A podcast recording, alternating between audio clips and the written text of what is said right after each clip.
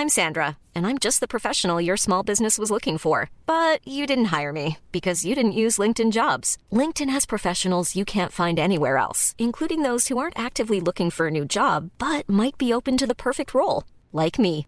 In a given month, over 70% of LinkedIn users don't visit other leading job sites. So if you're not looking on LinkedIn, you'll miss out on great candidates like Sandra. Start hiring professionals like a professional. Post your free job on linkedin.com/people today. Mom deserves the best, and there's no better place to shop for Mother's Day than Whole Foods Market. They're your destination for unbeatable savings, from premium gifts to show-stopping flowers and irresistible desserts. Start by saving 33% with Prime on all body care and candles. Then get a 15-stem bunch of tulips for just $9.99 each with Prime. Round out Mom's menu with festive rosé, irresistible berry chantilly cake, and more special treats. Come celebrate Mother's Day at Whole Foods Market. Many of us have those stubborn pounds that seem impossible to lose, no matter how good we eat or how hard we work out. My solution is PlushCare. PlushCare is a leading telehealth provider with doctors who are there for you day and night to partner with you in your weight loss journey. They can prescribe FDA-approved weight loss medications like Wagovi and Zepbound for those who qualify. Plus, they accept most insurance plans. To get started, visit plushcare.com slash weight loss. That's plushcare.com slash weight loss. Glenn, Ja. vi har ju en tävling. Den går ut ikväll. Om det är fredag den 30. Så klockan 12, 24.00 ikväll. Så har vi en tävling. Eh, på Facebook då måste man gå in och... Eller man behöver inte gilla våran Facebook. Man går in på våran Facebook. Och längst upp där så är det så att man ska ta en bild. Där man eh, eh, i en situation lyssnar på podden Götterna då. Eh, och pris till den som har bästa bild och formulering till bilden varför man lyssnar på podden vinner ju fyra hoodtröjor med Götterna. Bra va? Det är helt Så strålande. Per, nu går du in och så kör du någon bild där när du kör din cross-training. Ja. Så Skulle det vara in. någonting det va? Ja, faktiskt. Det hade varit grymt. Du har till på fredag kväll nu, alltså klockan 24.00 ikväll. Och sen under helgen ska Glenn sitta och eh, kolla igenom de bidragen som finns. Och så ser vi vem som vinner. Ja, vi ska väl se dem båda två hoppas jag. Du är domare. Ja, okej. Jag har redan sett dem, men du är domare. Ja, de som det. ligger inne just nu. Då så. Så, eh, jag levde för fotbollen. Jag visste inte vad jag skulle göra annars än, än att spela fotboll egentligen. Det, det var mitt intresse. Jag har alltid varit det och kommer alltid vara. Var, var, var du dålig i skolan? Uh, Det var en känslig punkt. Den måste vi ta sen. nej, jag, jag, jag ska säga att jag var varken bra eller dålig. Jag hade... På den tiden så hade jag 3,1 i betyg. Oj, det var ju bra. Tycker Det jag då. var- Men, det väl men, helt okej. Det var helt... Jag säger det. ja. Med mina mått så var det jättebra. Så det, det var inte så dåligt. Men ofta så när man är dålig någonstans, som vi tar skolan då. Och du, må, du känner att det inte är mitt rum, Nej, kan vi kalla det. trygghetszon då. Då är ju fotbollen en jävla skön flykt faktiskt. Är det? Men det är ju det va. Och, det vet ju Glenn säkert bättre än vad jag vet att... Jag är inte en person som säger speciellt mycket utanför en fotbollsplan. Eller tar inte för mig utanför. Utan, eh, jag är ganska lågmäld. Alltså, jag försöker inte synas. Jag tar ingen plats på så sätt. Men närmare där en fotbollsplan eller jag kommer innanför fotbollsplan. Jag stiger in på fotbollsplan. Då kommer jag ta plats. Sån är jag. Då, då vaknar jag till liv. Det är din, din arena. Ja, det är min arena. Men sen när jag går ut där, då stänger vi av. Och, Men kör du nu? Nej, nej, nej. Nej, jag menar nej. Jag tänkte, för- så det är ju roligt att höra. I, Ja, jag, jag spelar ju in det nu. kan jag lägga det som försnack. Så ja, det jag kan du göra. Bra. bra. och så, så det är det som jag tyckte var häftigt. Alltså, det lärde jag mig där, är att man ska kunna separera på saker och ting. Eh, hade jag en tränare och med att eh, jag var lagkapten då i, i Anderlecht så hade man ju speciell kontakt med tränaren för det var mycket att de diskuterade och sådana saker. Och vi var ju inte samma, vi var ju inte ense hela tiden att man tyckte det var bra saker. Så vi kan ju stå och skälla på varandra. Båda två. Han kan ju säga en idiot till mig och jag kan säga samma sak till han. Eller, du vet, så, på den nivån är det. Men han sa det att det är en sak innanför planen. Vi kan säga saker till varandra, inga problem. När vi går utanför linjen och ska vi slå varandra på ryggen nu går vi och tar en kopp kaffe. Ja. Då ska vi ha glömt. Så innanför planen får vi säga, göra saker. Utanför planen, glömt. Han, vad, hette, vad hette den tränaren? Johan Boskamp. Boskamp, var det han? Fan. Det var väldigt sunt sagt av honom. Det är jättesunt. Alltså det, det, det är två... Alltså, man måste separera på sakerna. Sak och person. Ja. Nu är det fredag.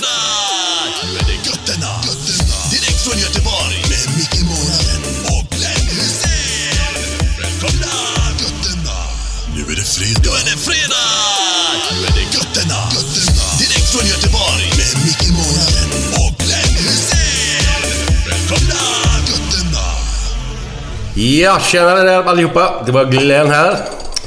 Gött podden kör vi igen. Denna vecka har vi en eh, före detta fotbollsspelare som var jävligt stor på sin tid när han spelade. Ingen mindre än Per Zetterberg. Wow! Fantastiskt. Ja, vi är hemma hos dig idag också. Ja, jag tänkte att ni får komma till Sveriges framsida. Ja, exakt. Vi gillar ju Falkenberg. Ni gör det? Fantastisk sommarstad får jag säga. Men hela kustremsan är det ju fin som fan. Jätte, jättefin är den. Alltså det, speciellt på, på sommarhalvåret när, det, när temperaturen börjar komma upp lite så, så är det fantastiskt fint. där. Precis som vi pratade om innan, det blåser kanske lite väl mycket många dagar men eh, eh, det, friheten som man har här borta det, det är ganska lugnt. Det är en liten stad, det är ingen stor stad precis Falkenberg. Men eh, på sommaren så växer den och eh, lever upp. Men är det så att man känner mycket folk så här eller? Ja men det blir ju så en liten stad när Jo, du kommer från en... Det, det är det som är nackdel och fördel med, med en liten stad är ju att gör det någonting så pratar alla om det i en veckas tid i stort sett. Man kan inte vara lite annorlunda än vad någon annan. I en stor stad kan man komma undan med det. I en mindre stad så ser ju alla vad som, vad som görs. Och det, det är en nackdel egentligen. Ja, man blir inte lika anonym. Anonym, ja precis. Det var ju, vi stannade på tappen här borta eh, förut. Eh, och då så ville ju en av dessa, eller han killen, ta en bild med Glenn. Och fråga vad vi gjorde här. Och vi sa att vi ska hem till dig. Och då bodde han på samma gata som han va? Ja, och så var det ju en före detta... Du hade varit lärare för honom. En, en, en ganska lång, ljus, halvljus kille. Hur kan han ha varit? 25? Eller? Ja, det är så svårt med ålder. Nej, inte 25. Nej, kanske ställer jag med 20, 20 då. eller? 20. 20 kan han nog ha varit. Ja, 20 säger vi då. kan det 20. ha varit så. Han har haft dig som lärare i alla fall. Vad var det? Fotbollslärare eller vad det? Ja, precis. Vad, vad är det för... Vad har du gjort då? Eh, vi, eh, jag var med och startade en friskola för 2009. Här i Falkenberg. Och eh, hade hand om fotbollsinriktningen på den skolan. Jag och en annan. Eh, Stefan heter han. Och eh, håll på nu så hoppar vi av den skolan förra året. Så där har vi haft många e- elever som har gått hos oss. Eh, fantastiskt roligt har vi haft. Men eh, så håller jag och han Stefan på och eh, försöker starta upp en, en ny skola. Jaha, okej. En friskola också med fotbollsinriktning och så andra saker. Är det typ samma som eh, Tärn i Värnamo eller? Nej, du kan ju jämföra egentligen eh, lite med Änglagårdsskolan. Ja, okej. eh, Mm, om, om man tänker så. Men där tror jag egentligen de bara har fotboll, Änglagårdsskolan va? Ja, de har ju ingenting annan sport Nej, det. men här har de... Alltså vi ska ju ha olika sorters... Ja, ja, okej. eh, inte bara fotboll utan andra idrotter och dans och musik och andra saker också. Ja, för då är du jobbar lite grann som Niklas Alexandersson då, eller? Ja, precis. Eh, Det är det jag har gjort sedan 2009. Men så slutade jag då i somras förra året. Ja. Och så kunna starta upp kanske en annan verksamhet nu då. Så hoppas vi att vi får tillstånd att kunna starta upp till, till nästa år. Är Men, det, men det kan inte vara någonting som Katrinelundsskolan eller? Utan där har de, det är bara sport alltså? Det är liksom ingen annan undervisning så eller? eller? Jo, det, det, det är ju musik, dans och andra Jo, saker. men jag tänker men är normala, vanligt. normala ämnen också? Ja, eller? det är normala ämnen. Ja, ja. Jo, jo. Men det, det är ju själv, Då är det alltså självklart. Katrinelund, eller vad heter det? Ja, ja. Det var Ja, samma sak. ja. Nej, men i årskurs 7 till årskurs 9. Ja, ja. Ja, men det är säkert samma Och sak. eh, du måste ju gå igenom det normala Ja. Programmet som, som alla går igenom. va. Men de får möjlighet att kunna göra någonting de tycker om också samtidigt. För det är egentligen det som är det viktiga när, med elever. Det är att de ska försöka få roligt. För allting är ju så pressat på allting. Alltså de, de sätter ju enorma krav på, på eleverna för tillfället. Och många får ju problem på grund av detta. Och de kan då hitta någonting som att de får en liten glädje att kunna få göra någonting de tycker är roligt. Så underlättar det undervisningen också. Ja, det tror fan det. Katrineholm då är ju gymnasieskola då, jag ska bara rätta där. Ja, ja. Där, där folk från hela Sverige kan söka in. De har ju kört lite elit då. Ja, okej. Och så kör de väl också, de har två olika grupper där. Om det är typ om vi pratar handboll då. Det är mycket handboll och fotboll där va? Så kommer det folk från hela Sverige flytta ner hit och så går de sin gymnasie och så får de sin handbollsutbildning där också då. Eller i hockey vet jag hur det är med Frölunda, samarbete där och lite annat sånt där då. Ja, okej. Och så börjar de spela i en klubb här i Göteborg då. Okej. Men då pratar vi gymnasium. Du pratar ju vet Ja, du, det- högstadiet då. Ja, det är det ju tillgång till allihopa. Utan vi tar inte på kvalitet. Man behöver inte Nej. vara bra och man behöver inte vara duk, eh, dålig eller något sånt. Utan det är, vi tar in allihopa som söker och så kallar man det tillvalsämne då eller? Tillvalsämne är det. Så tar man de timmarna där. Mm. Så får man möjlighet till det. Så har man visst antal platser på varje och de första som söker in kommer in. Ja. Ja, vad bra. Mm. Jättebra. Eh, vi var ju här i Falkenberg då och Skrea strand ska vi säga heter stranden precis utanför det här. Precis ja. Och då snackar vi två stycken stenkast bort då. Ja, vad kan lägga? 150 meter ner. Ja. Kommer du ihåg hur långt ett stenkast var Glenn? Nej, Nej. det har jag glömt för Det länge kommer sedan. jag nästan... Vad var det det var? Det, det hade ni kommer, ja, du kommer ihåg det? Okej. Ja, var, var det 55 meter? Nej. Han är 35 till Är det 50 meter? 70. 70, ja det var... Men var, alltså, var kom det därifrån? Ja, du vet vad det gör. Jo, Stenka. ja, men men det, snackar ju om det, var det kom ifrån. Varför, kom, varför heter det ett stenkast?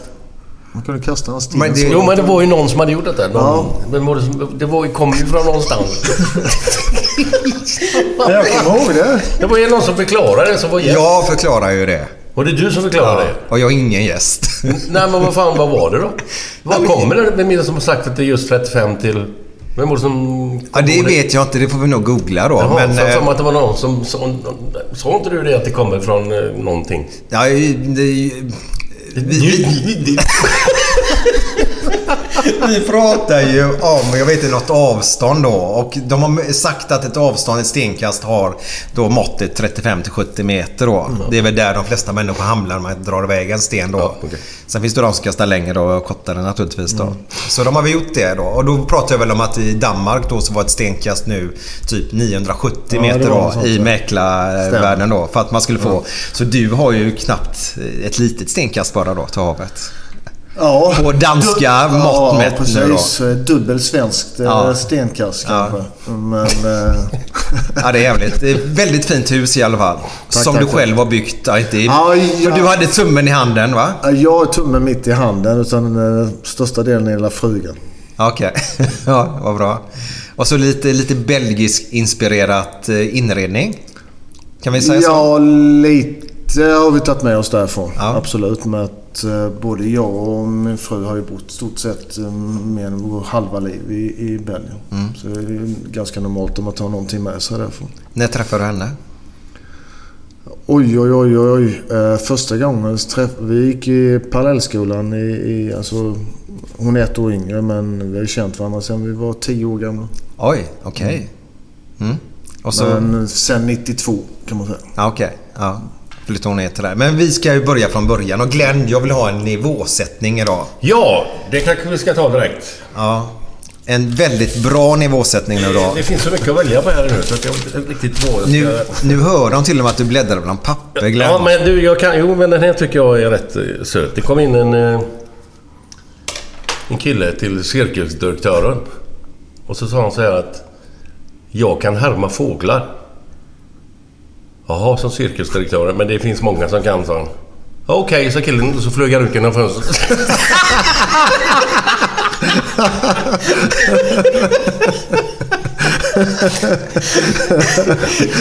Du, började skratta innan den var klar nästan. god. Det var, det var bra. Eh, Men du hörde en annan på vägen hit ner också, en nivåsättning.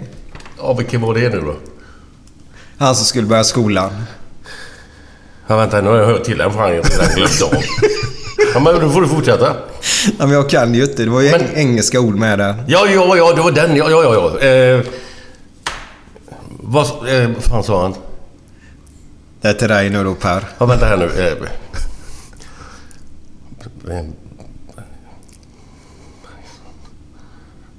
Ja, det var ju någonting. Fan, Vad- vänta. jag kommer fan inte på den riktigt. Vad, Men vad sa Buffen till sin Buffen son? när han skulle börja på high school var det va? Han, han skulle gå på... eh, Vad heter det när man åker utomlands och läser?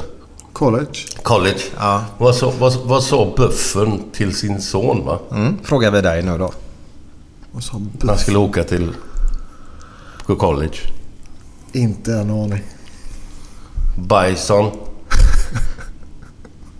Nej, det kan ju inte vara rätt. Bison! Jo, jo. Bison! Ja, baj, ja, ja. Baj, baj, ja.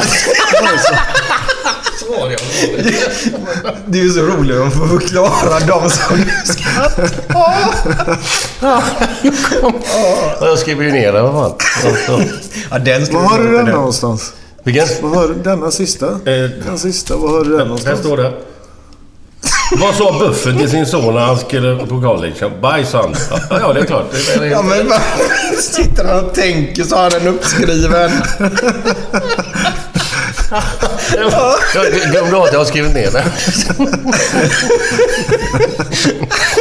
Ja, så är det. Men eh, vi har fått kaffe, vi har fått bulle. Eh, Fast du sa direkt, du visste att vi gick på diet. För du är en av våra lyssnare fick vi reda på.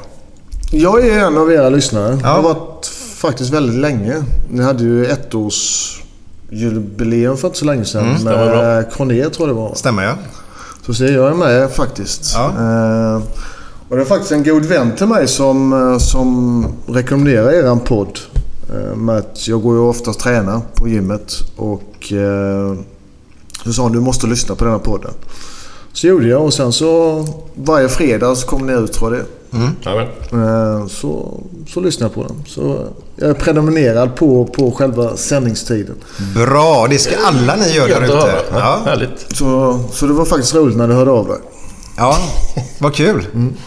Men vi måste ju börja, för jag är ju så otroligt intresserad av eh, människor som lyckas med någonting som väldigt få inte lyckas med. För du är ett bland de få lyckade ungdomsproffsen faktiskt som vi har i Sverige. Det är mina ord nu då. Eh, Men jag skulle vilja veta hur, hur det började lite grann. För vi pratade om tioårsåldern där när du, din fru då, när ni började leka och det. Men hur var du som fotbollsspelare redan då? Var du en sån här supertalang eller var du en... Ja, det, jag har ju alltid varit eh, en som eh, har gjort väldigt mycket mål när jag var liten. Jag började som anfallare. Och eh, var väldigt tongivande på den tiden redan, redan då. Gjorde väldigt bra ifrån mig.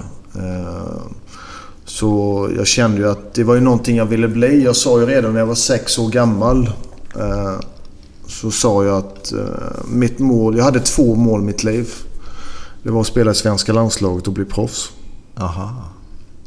Det är grymt. Inga eh, dåliga... Nej, för när jag var sex år gammal så fick jag en svensk landslagsdress. På den tiden. Det var inte så vanligt men det fick jag av mina föräldrar. Och då sa jag att jag, jag ska bli... Det är mina två mål. Svenska landslaget proffs. Men du, var det Falkenberg du började eller var det någon annan klubb? Nej, jag började i Falkenberg. Ja. Det, det är min moderklubb. Ja. Från början. Till jag var 16 år då. Mm. Men bara ta snabbt, vilket år är du född? 70. 70. Så nu är det 70-tal här nu då när du får din dress då och du Ja, det är säger dessa. 76. 76 någonting. 76, 77. Men då kan vi hoppa fram lite grann där. För du 16 så drog du utomlands. 16 åkte jag utomlands, ja. Men vad var det som fick dig till, till att... Eh, hade du varit nere och provspelat något eller vad hände? Ja, det först, allting börjar Du har ju elitpojkläger som du har varje... Just det, i Halmstad där, Ja, precis. Det var ju där. Så blev jag uttagen till pojklandslaget. Och eh, var med i pojklandslaget. Och spelade alltid en nordisk pojkturnering. Spelade ju varje år. Med de skandinaviska länderna. Eh, det året så spelade vi i, eh, i Danmark. Du kan tänka detta är 86. Så jag menar, det var ju inte tonvis med scouter och sånt Nej. som var tittare. Utan det var ju en enstaka lite då och då. Och den turneringen eh, gick, gick jättebra för min egen del. Alltså, eh, spelade jättebra. Och eh, när jag då kom tillbaka till, till Falkenberg eh, efter sommaren. Så vad heter det? Falkenberg spelade dåvarande division 3. Det är som division 1 nu va? Ja, det stämmer. blev det ju. Och eh, jag satt på bänken där men jag var bara 15 år gammal så det var helt okej. Spelade med B-laget och, och sådana saker. Så det var jättebra för, för min egen del. Plötsligt en, en höstdag i september Så spelade vi på Falkenbergs IP. Blåsigt, regnigt. Det var två människor på matchen. Det var två scouter som tittade på denna. Och matchen var inte bra i sig själv. Efter då fick jag reda på att de var intresserade och, ville ha mig till, till Ander för att provspela. Så jag åkte dit till dem i oktober 86. Och provspelade i tio dagar i Anderlecht. För att de andra då skulle få se hur, hur jag var.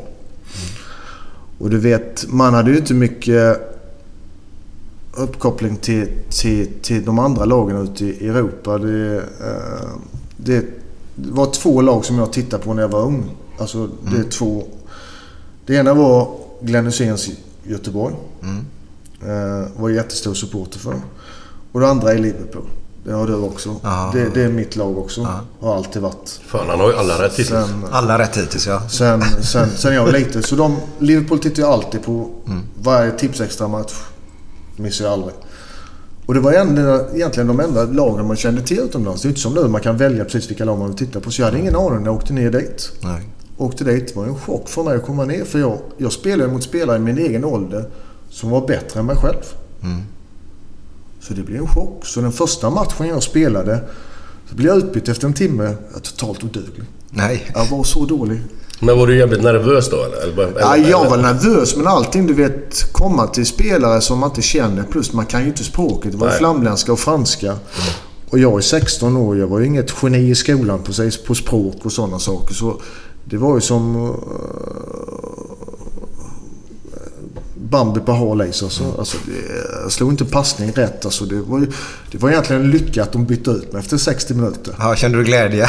Ja, egentligen. ja, Jag skämdes ju som en... Ja. Jag skämdes ju något enormt för jag tänkte så här, så här dåligt har jag aldrig spelat i hela mitt liv. Men som tur var så fanns det en match till vi skulle spela. Så spelade vi då nästa match efter den här dåliga så alla har ju tänkt vad är det för en spelare? Så jävla dålig. Varför tog de hit honom? Så nästa match tror jag gjorde tre eller fyra mål i den matchen. Wow. Och då fick man ju som tur var, då lossnade allting och då erbjöd de mig ett ungdomskontrakt. Efter det. Vad innebar det ungdomskontrakt på den tiden? Ungdomskontrakt var ju, jag spelade med, med dem i min egen ålder. Men var det bra? Alltså var det, vad var det för betalning eller? Nej, det var inte inget bra betalt. Det var som man, skulle, man bodde inne, in, inneboende hos en familj. Ja, och sen fick du då typ som du kunde ha fick pengar då eller? eller vad? Ja, men fick pengar då, då pratar vi om eh, 3000 i månaden och sånt. Du fick ju mat och allt sånt gratis. Det var för nöje. Va? Det, det är inte som i dagens samhälle när att man får miljonbelopp direkt. Utan det var ju småpengar. Men längtade du, längtade du hem någonting i början eller? Ja, Speciellt det när verkar ju att de ja, men, skulle kanske göra det. Ja, men det som var det svåra egentligen på, på den, alltså om man tänker tillbaka till hur det var då, det var ju att eh, eh, man längtar ju tillbaka när någonting går dåligt. Spelar du en dålig match eller går dåligt på träningen, för fotboll var ju allting för mig. Då längtar jag hem. Men när det väl gick bra, då längtar jag inte hem för då tycker jag detta är det roligaste som finns. Då bara flyter det på hela tiden. Så det gick ju vågor. Så de första sex månaderna för att flytta ner till Belgien eh, den, jag tror det var 5 januari 87. Tror det var. 5 eller 6 januari 87. Så jag spelade först ett halvår för säsongen är ju höst, vår. Så den vårsäsongen när jag kom ner dit först var totalt katastrofal. Alltså det var så dåligt så man fick ju hemlängtan ibland. Man spelar dåligt, du vet, man kommer inte in där, man förstår inte vad spelarna sa. Och det finns ingen värre känsla än att komma in i ett omklädningsrum när alla pratar ett språk som du inte förstår. Alla skrattar och tittar på dig. Så du tänker, de pratar ju om mig. Fast de inte gör det. Nej, men det är ju den känslan man får. Och det var jättesvårt. Vi snackar om ett utanförskap här nu då. Ja, ja, men det blir ju på så sätt. Inte det att de gör det kanske, Nej. men man får ju den känslan med att blickarna kommer ju till dig. Och då trycks du ju ner. Alltså ditt självförtroende sänks ju hela tiden. Så det var ju viktigt att börja lära sig språket. Och det hade jag ju privatlektioner hela tiden som, som klubben anlitade mig med. Så det kom ju ganska snabbt. Så man kom in i det snabbare och snabbare. Men det kom ju först säsongen efter. Så de första sex månaderna var egentligen bara att hålla sig levande. Men dina föräldrar, så, vad tyckte de om det här? Liksom, de, det är klart de backar upp det naturligtvis, det fattar jag. Men, men de lite... Fan, ska du sticka iväg nu 16 år liksom? Jag kan ju förstå deras känsla i det. Ja, absolut. Men... eh, Men det var aldrig något problem. Nej, men nu, nu, pappa gick ju bort för fyra och ett halvt år sedan. Och han, han sa ju det att han visste vad jag ville. Alltså, eh, mitt mål var ju att bli proffs. Och han sa det att även fast det var svårt att stoppa dig. Så skulle jag aldrig kunna titta dig i dina ögon och sagt att jag har stoppat dig. Han skulle aldrig kunna titta på mig igen. Nej. För då skulle han ta ifrån mig någonting som jag har drömt. Bara för att de kanske tyckte en annan sak. Men morsan tyckte lite annat va? Nu ska den lille, Nej, lille ska flytta iväg. Kanske säkert. Men men de visste ju med. Sen jag var liten så höll jag bara på med fotboll. Alltså det var ju det, det var mitt intresse. Alltså, fritid så spelar man fotboll ute. Man var ute och spelade fotboll. Eller man spelar hockey eller landhockey eller vad som helst. Det var någonting hela tiden. Men visste din pappa om att du hade sånt starkt psyke? För jag bara tänker så här. Om jag personligen hade varit där. Jag hade ju två veckor så hade jag åkt hem direkt. Eh, Just med det här som du upplevde det första halvåret där. Eh, Visste han om att du hade sånt starkt psyke? För man måste väl ha ett starkt psyke där? Ja, du, du, du måste alltså... Det är djungelns lag som gäller. Och det kanske låter fruktansvärt men man ska inte tro att det är den här trygga verkstaden som är hemma i Sverige där man klappar varandra om ryggarna. Här kan man komma ut med knivar istället. Alltså det, ja, men, ja, men det, det, det handlar om det. Det handlar om att synas. Det handlar om att ta plats. Och det handlar och, och, och För alla vill ju samma sak. Och sen är det då frågan varför lyckas vissa och vissa andra inte lyckas? Jo, vissa har bättre armbågar än de andra. Okej. Det låter hemskt Ja, men, ja. Men, men det är verkligheten och det vet ju Glenn om också. Det var någon speciell eh, gubbe som hjälpte dig där nere som var Ja. väldigt nära dig? Eller? Ja, som är fortfarande min bästa kompis eh, som är lika gammal som mig, en belgare. Som är min bästa kompis som eh, tog mig under sina vingar. Och eh, fick med mig på, på allting. Eh, som tog hand om mig och eh, inte tillät mig att vara ensam på, på helgerna eller sådana saker. Utan tog med sig hem till sin familj och, och, så man fick sova där. Och, Fan vad schysst. sådana saker. Så det är min bästa kompis och det är fortfarande min bästa kompis. Ja. Vad heter han? Tom heter han. Tom? Spelar han i laget också där då? Mm. Han eller? spelade i, i samma lag som, som mig. Eh, men så åkte han ut för en eh, olycka att han eh, fick ett knä i njuren så han fick operera väck ena njuren. Jaha. Och då är det ganska riskabelt om du bara har en njure och fortsätter spela. Så får du sluta. Och det konstiga egentligen är att han föddes med tre. Va? Med tre njurar? Han föddes med tre njurar. Men vad hände med den tredje då? Eller? Nej, den, den, ja, den, den ena opererades direkt när han föddes. Som Jaha. tog bort den? Ja. Okej. Och så där tog de väck en till då på grund av fotbollsskadan. Men då hade ju Gud en tanke med de tre. Ja, antagligen hade de det på något sätt. Ja. Men det växte inte ut någon ny sen då eller? Nej. jag tänkte det var ju lite unikt med att han Ja, har men, från ja, ja, men det, ja, det är det som är så, så sjukt egentligen. Eh, Så han fick ju ta avstånd från, från fotbollen. Så nu är han eh, assisterande tränare istället. Okej. Jag säger, det finns alltid en plats för alla inom fotbollsfamiljen. Ja, det, det brukar det finnas. Eh, Nu är inte han kvar i Anderlecht på något Nej, nej. sätt. Va? Men eh, han är ju kvar där på, på annat sätt och han passar jättebra i det han håller på med. Vad har du för... för många eh, föräldrar, syskon, barn idag. Det är ju ett, eh, de snackar mycket om det här, du vet som du pratar om elitlägret där i Halmstad. Jag tror det är Skåne nu bojkottar väl det. Och Halland också. Halland också nu. Göteborg är på väg åt det hållet också. Det kommer ju splittras upp snart. Eh, vi har ju pratat om det lite grann. Eh, vad, vad tycker du om det? Ja, Jag tycker att det är en jättedum idé. Mm. Det, det är vad jag tycker för att... Man måste... Man måste vad, som, vad som blir är ju att man tar ifrån att vara duktig i någonting. Nu får man inte vara duktig i fotboll för man måste vara lika bra som den andra. Som jag säger, Glenn är jätteduktig. Men bara för att säga att du är duktig så måste jag säga till dig också, du är också jätteduktig. Ja, just det. Ja. Försök hålla bara närmare så. Så blir det. Och det jag tycker är så synd med att man tar väg glädjen för vissa. För vissa har fotbollen, det är deras trygghetspunkt. Som för mig till exempel var fotboll min trygghetspunkt. Och mitt mål var att komma med till Elitbrottslägret. För det är en, en happening för mig. Och tar de då väck det från mig. Då hjälper de ju inte mig som enskild person. Nej. För de tar väck min trygghetsplats. Så jag tycker att i skolan, så den som är duktig i någonting får andra böcker. Där är det okej att vara duktig. Men varför får man inte vara duktig i fotboll? Ja, jag, jag skriver under på det direkt. Jag tycker det är helt jävla... Det, det, det, jag, jag, tycker så, jag, jag tycker så synd om dem. Jag tycker jättesynd för att många har det som en målsättning. Mm. De som når fram, de når fram ändå. Och det, eh, det ena ger det andra. Jag, jag förstår, för jag tror problemet i sig själva är inte barnen utan det är föräldrarna. Mm. Det, det är vad jag tror. Menar, de som inte kommer med till Elitpojklägret i Halmstad säger vi, eftersom vi snackar om det nu. Det finns ju för fan hundra man av de som inte kom med dit som har blivit allsvenska Ja, fotbollsspelare ja, lik precis. förbannat på som Ja. har utvecklats senare. Ja, precis. Så är det. De triggas igång på andra sätt. Ja. Och de som inte vill, de vill inte bli från, från början heller. Nej. Utan om vi kan spela division 6 eller Ja, sånt där. Då tycker jag kärleken till fotbollen är bra. Ja, precis. Men man ska inte ta väck glädjen för de som verkligen vill Nej. någonting. Ja, jag, jag tycker ju så här att eh, hur bra eller dålig du än är så ska du få din motivation att utvecklas som, som fotbollsspelare. Ja, precis. Sen är vi på olika nivåer och det måste ju föräldrar börja acceptera Ja, också. så, så är det va och det måste man acceptera. Och, men ta väck en glädje från ens barn som kanske har drömt om det sedan de är 10, 11, 12, 13 år. Att kunna åka till elitpojkläget eller elitflyktläget och ha möjlighet att kunna komma med i landslaget. Mm. Och så tar man väck det. Och sen har du facit i hand när du varit där. Fy fan vad roligt det var. Ja, jätteroligt. Det är ju en grej för livet alltså. Ja. Sen är det ju många som säger det räcker för mig nu behöver jag spela fotboll längre. Vissa slutar efteråt. Mm. Så, är det, så är det också va. Men jag tycker det är fel att ta väck glädjen. Ja, själva lägret gör ju inte om du blir proffs eller inte utan det är bara ett Nej. delmål som finns Det är ett delmål. Och de som verkligen vill... Jag tror inte Zlatan var med där.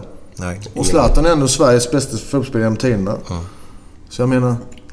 Ja, jag hörde han sa något sånt här att han, han rankar väl sig själv typ som femma i det laget han i Malmö när han växte upp där.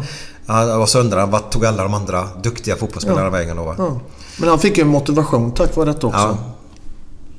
Det... Det, kan, man, kan man få... Glenn, du har ju sagt det. Man kan aldrig segra ihjäl sig. Men samtidigt, säga att du skulle vara bästa talangen då. Just du säger motivationen då. Så, så kan det ju vara lättare för henne att knyta näven i, i byxfickan om du är under de bästa då. Ja. Och kämpar du upp till det. Då har du ytterligare ett mål att nå då. Att dit upp ska jag då. Men så, så är det ju. Alltså, talang är det många som har. Men det som är svårt att få fram det är motivationen, karaktären. Det är ju den som egentligen... Det är ju din drivkraft egentligen för att ta nästa steg. Och det är den som behövs för att ko- komma hela vägen? Ja, eller? den, ja. den måste du ha. För talang kommer du inte hela vägen. Du måste ha det andra. Mm. De riktigt duktiga, de har det hela vägen fast de är jätteduktiga. De driver sig på hela tiden för att bli bättre. Mm. Men sen har du de som ligger precis där under. Ser jag till exempel att Glenn är bättre än mig. Och kanske min målsättning är att jag ska bli bättre än han. Mm. Så jag börjar ju jaga han. För jag vill bli bättre än han. Och det är ju min drivkraft hela tiden att bli bättre. Det är därför jag kommer lyckas senare. Och han kanske då är mätt. Han känner sig jag är bäst av allihopa. Så drar han ner på tempot lite. Men då äter jag ju upp han snart. Det, är så, det, det är så elitidrott är egentligen. Det låter hemskt när man säger det. Men det är sanningen. Men det är ju fakta bara. Ja, Herregud, det- det, är ju det- ingen, det är ju det- ingen bluff. Det är ju så va. Ja, men så är det väl skolan också med betygssättning då. Ja. Där får du svart på vitt hur duktig du är i ett ämne. Ja. Får man ju. Varför kan man inte få det i fotboll? Det är ju inte bara Det, i... det, det, det är samma sak som, jag säger, nu får man inte spela, man får inte räkna målen under 12 år, eller var det 13 år? Mm. Jaha. Ska vi spela en tennismatch utan att räkna poäng? Så, så, servar du nu? Ja. Okej. Ja, nu är det min tur att serva. Nu servar jag. Jag kan berätta att turneringar nu då. eh, blir det oavgjort om du får tillstånd då, vi säger för 12-åringar. Och så får du tillstånd till att ha slutspel. Som de helst vill att du inte ska ha då. Du ska ha gruppspel bara. Eh, Poolspel som det heter då. Ingen vinnare då. Men så att du får möjlighet till detta och dela ut en pokal till slut då. Men slutar det oavgjort då i den här matchen så får det inte eh, avgöras på straffar. Då, då ska man slantsingla istället. Okej. Ja, ja. Men det, då är det ingen tur med spelet överhuvudtaget. Nej, men det, Det, det, här är sanning alltså. Det ja, här det, är detta, vad, vad, vad lär man då upp sina... Alltså, vad lär, hur lär man barn egentligen? Mm. Tror du att det är lättare att lära ett barn att förlora när de är 14-15 år? Nej.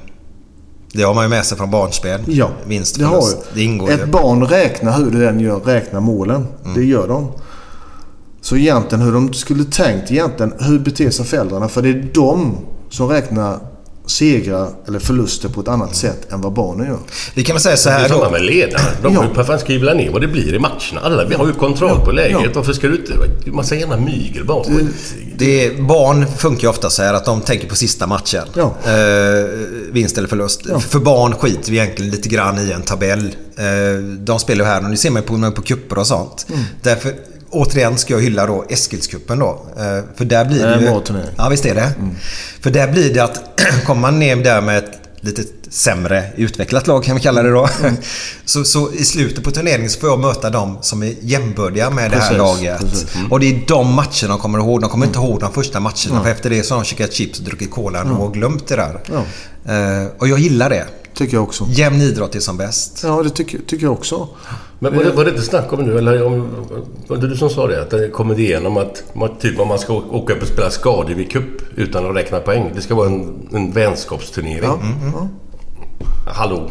Po- Poolspel då. Åker man inte dit för att vilja vinna kanske? Eller? Jo, men plus att det kan bli så dumt om man möter ett lag då, vi säger från eh, vilket stad som helst, som är jätteduktiga det laget då. Och så får de stryk sista matchen med 19-0. Nej, nej, nej. Det, är ju Det finns ju ingen som tjänar på det. Nej då. Det finns ju ingenting. Det ska vara en liten final i olika grupper och sådär. Ja.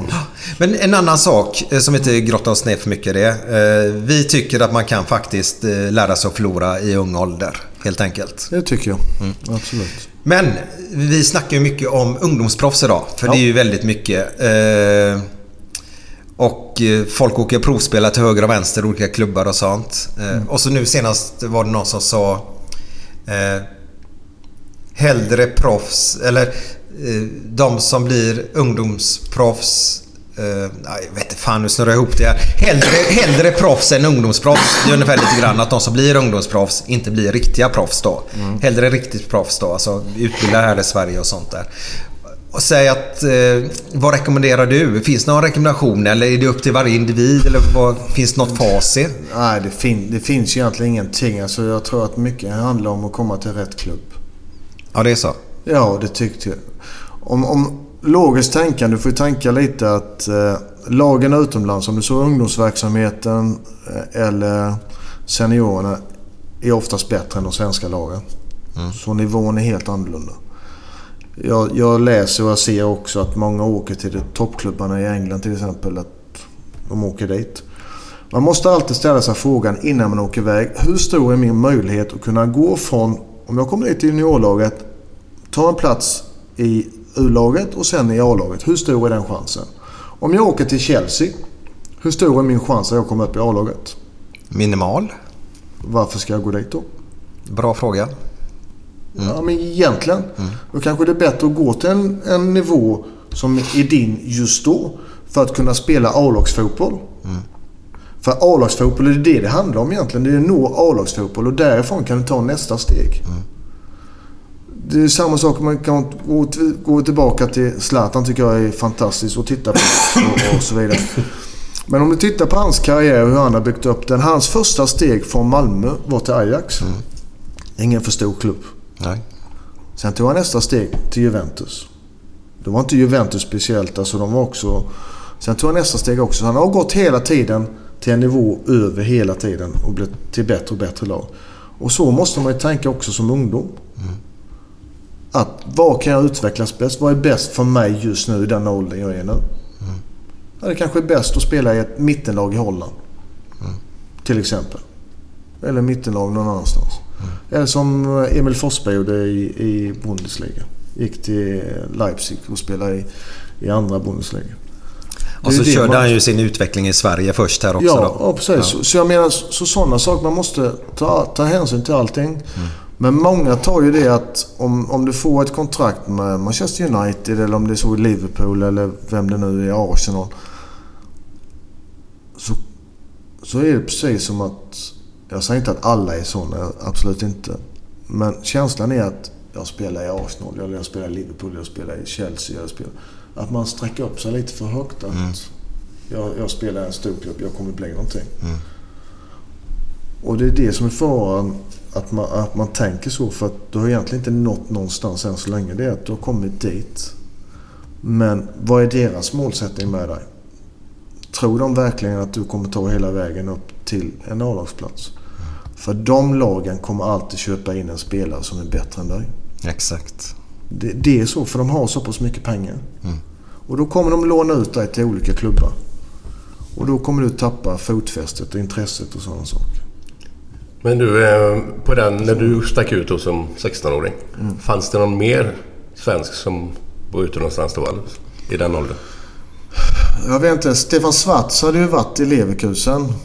Men han hade kommit tillbaka till, till Sverige. Jag skulle sagt Johnny Rödlund. Nej, Johnny, Johnny kom ju året efter till Anderlecht. Var det Jaha. året efter? Ja. Han kom ju till, till Anderlecht året efter. Mhm. Så var han där ett år med, med mig. Och sen gick han ju till United. ja, just det. Ja. Han är fortfarande talang va? Han var ju... Han var, ju- han, han var, nej, men om man tar talang så var han ju den stora talangen i svensk fotboll på den tiden. Eh, Där är lite synd att inte det där sista lilla steget. Eh, För det var ju det där. Han tog väl aldrig det? Inte riktigt. Han spelade väl Allsvenskan med Norrköping? Norrköping, Ja, han vann ja. ja. svensk... Ja, ja. Det är ju inte dåligt att komma upp till Allsvenskan bara. Nej. Det är ju inte många som gör det. Nej, sen var Portugal också någonting. Ja. tror jag. Eh, Men han hade ju enorma kvaliteter när han var ung. Mm. Eh, Men tyvärr så, så blev det kanske inte som man hoppades. Som vi sa förut.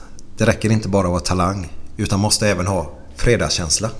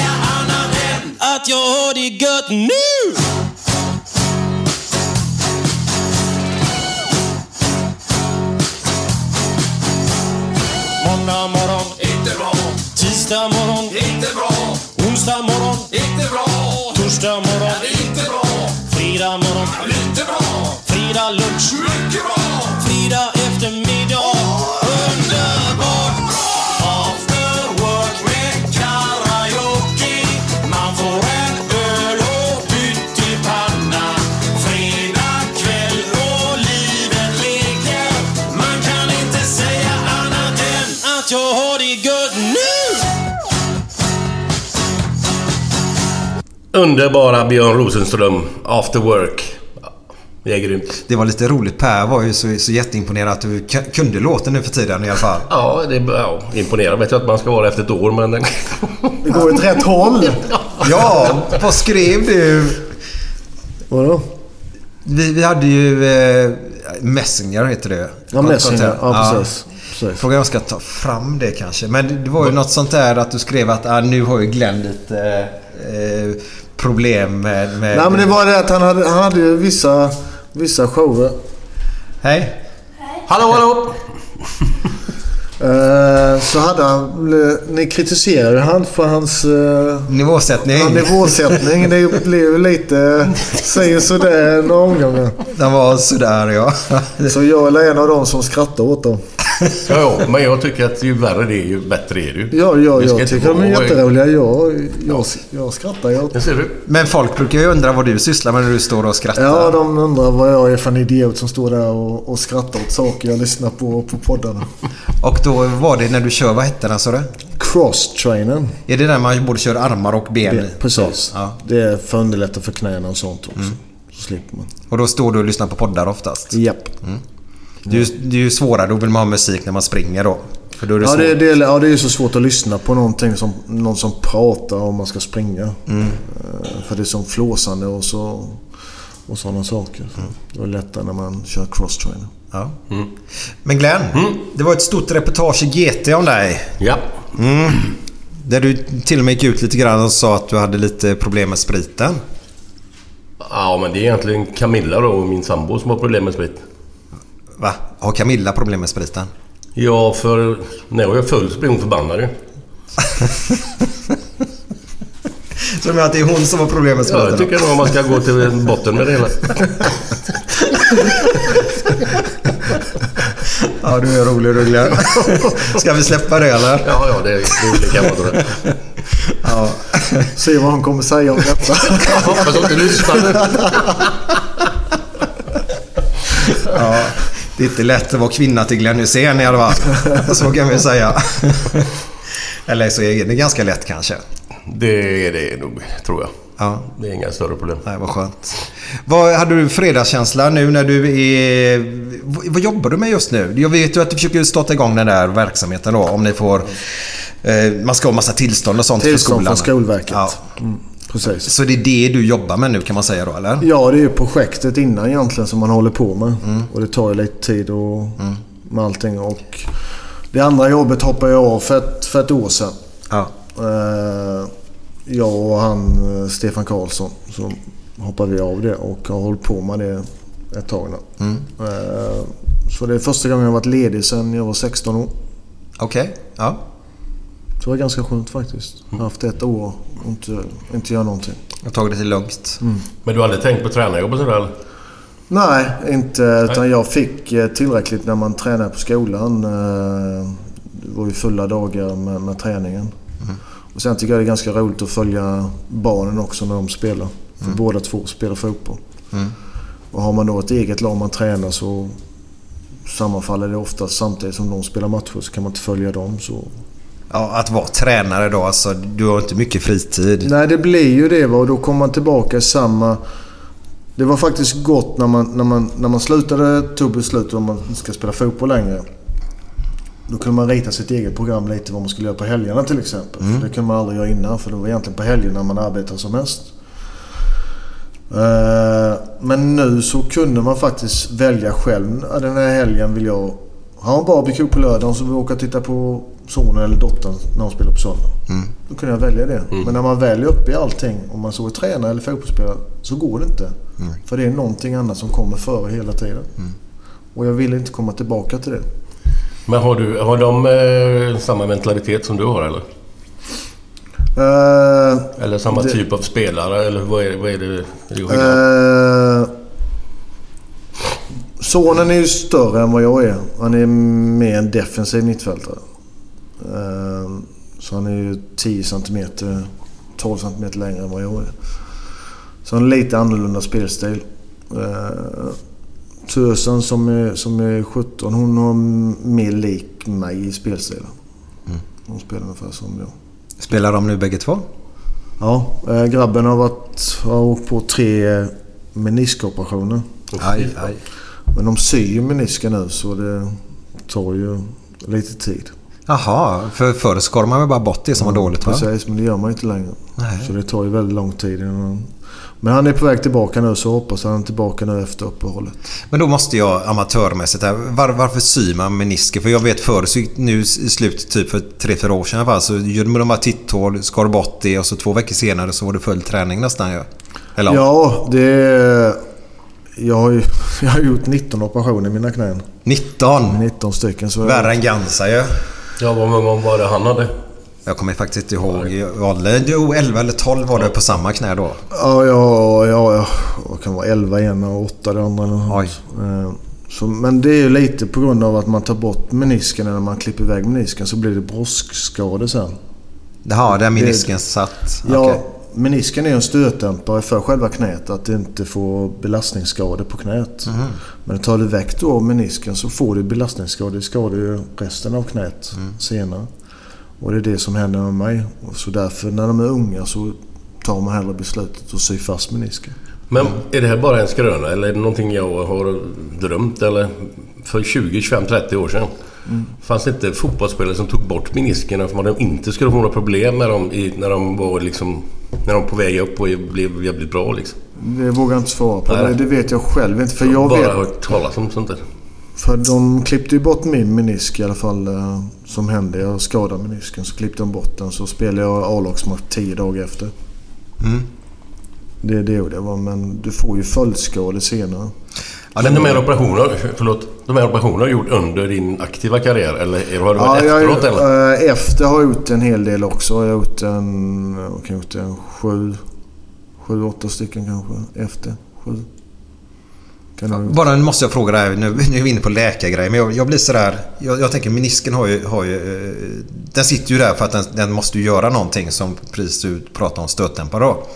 Har du dragit något korsband och sånt? Två korsband, ett till vänster, ett till höger. Ja, då måste jag fråga dig, för här har jag också en, ingen teori, men jag tycker det är väldigt konstigt. Eh, Har du opererat dem, Ja. bägge två? Ja. Ja. För de pratar ju om att, eh, nej men ska jag operera eller inte eller ska du träna upp det? Och för mig, är ett korsband av så är det ju av och då bör man väl sätta tillbaka det tycker jag ju personligen då. Eh, Men fick du den där att när man kanske ska träna upp benet? För att vissa kan ju spela utan. Vissa har ju spelat stort sett en hel karriär utan, utan ett korsband. Eh, Men jag fattar inte varför. Jag vill ju ha, jag älskar ju svart eller vitt lite grann. Jag vill ha att hela läkarkåren säger att så här gör vi det, det bästa alternativet för korsband. Inte du som patient ska inte få, ja, vill du operera det eller vill du träna, eh, vara borta då i 9-12 månader då. Eh, fick du det alternativet eller sa de bara operation på dig eller vad? operation sa de till mig direkt. Fan vad bra tycker jag. Men, Ja. Men hur länge var du borta då? då? Typ, korsband är väl Först, första, kors, första korsbandet åkte 88. Då var jag inte gammal. Jag 18 var var det. 18 år. Mm. Då var jag borta i sex månader. Eh, Det andra korsbandet var ju precis innan VM 94. Jaha. Så jag missade ju VM 94 på grund av... och Detta var ju i februari som jag drog korsbandet. Ehm, så jag visste ju då att jag hade chans att komma med. Eller jag visste... Jag, jag hade kontakt med Tommy på den tiden. Eh, som sa att eh, jag håller en plats öppen till dig om du hinner bli klar. Okej, Okej, så jag kämpade för att försöka komma tillbaka. Och i slutet på maj så var jag med i cupfinalen. Så det tog tre månader och fyra veckor med en korsband. Wow! Det var inte dåligt. Men eh, jag tog beslutet att inte åka med för att jag var inte, eh, jag var inte redo för att spela ett VM. Så det var cupfinal i Belgien. Ja, jag kom in sista tio minuterna. Ja. Det måste varit den snabbaste läkprocessen jag har hört talas om. Ja, korsband, det, fan det brukar ju vara ett halvår minst. Tre månader, fyra veckor Oj. ja, var jag tillbaka. Men, eh, Men du fick inga men sen efter det ändå eller? Nej, inte, inte vad jag vet. Nej, alltså, har problem liksom att... Nej, jag- jag startar för tidigt nu. Det, Nej, jag hade inga problem med Nej, knäna nej, på så nej, sätt. nej, Nej, absolut inte. Eh, Men eh, jag kände ju själv att jag inte var i optimal form Nej, nej, kunna vara nej, med nej. och prestera ett VM. Nej. Nej, det känner man ju bäst själv. Och då kan man ju faktiskt göra sin egen björntjänst tjänst genom att tacka ja. Ja, det kan man ju. Då Ja. tar man kanske en plats för någon annan också samtidigt som kanske skulle vara nyttigare än en själv. Om man går där och letar efter sin egen form. För det tar ju ändå en ganska lång tid innan man hittar tillbaka till sig själv. Mm. Och det har ju med allting, bolltouch och Allting, kondition allting, och styrka. Allting, och... allting. Rutinen, alltså... Du behöver matchträning egentligen. Det är ju det du tappar när du är borta en längre tid. Det är ju inte det. Du är lika duktig fotbollsspelare men... När man inte spelar matcher på ett tag så tar det lite längre tid med allting.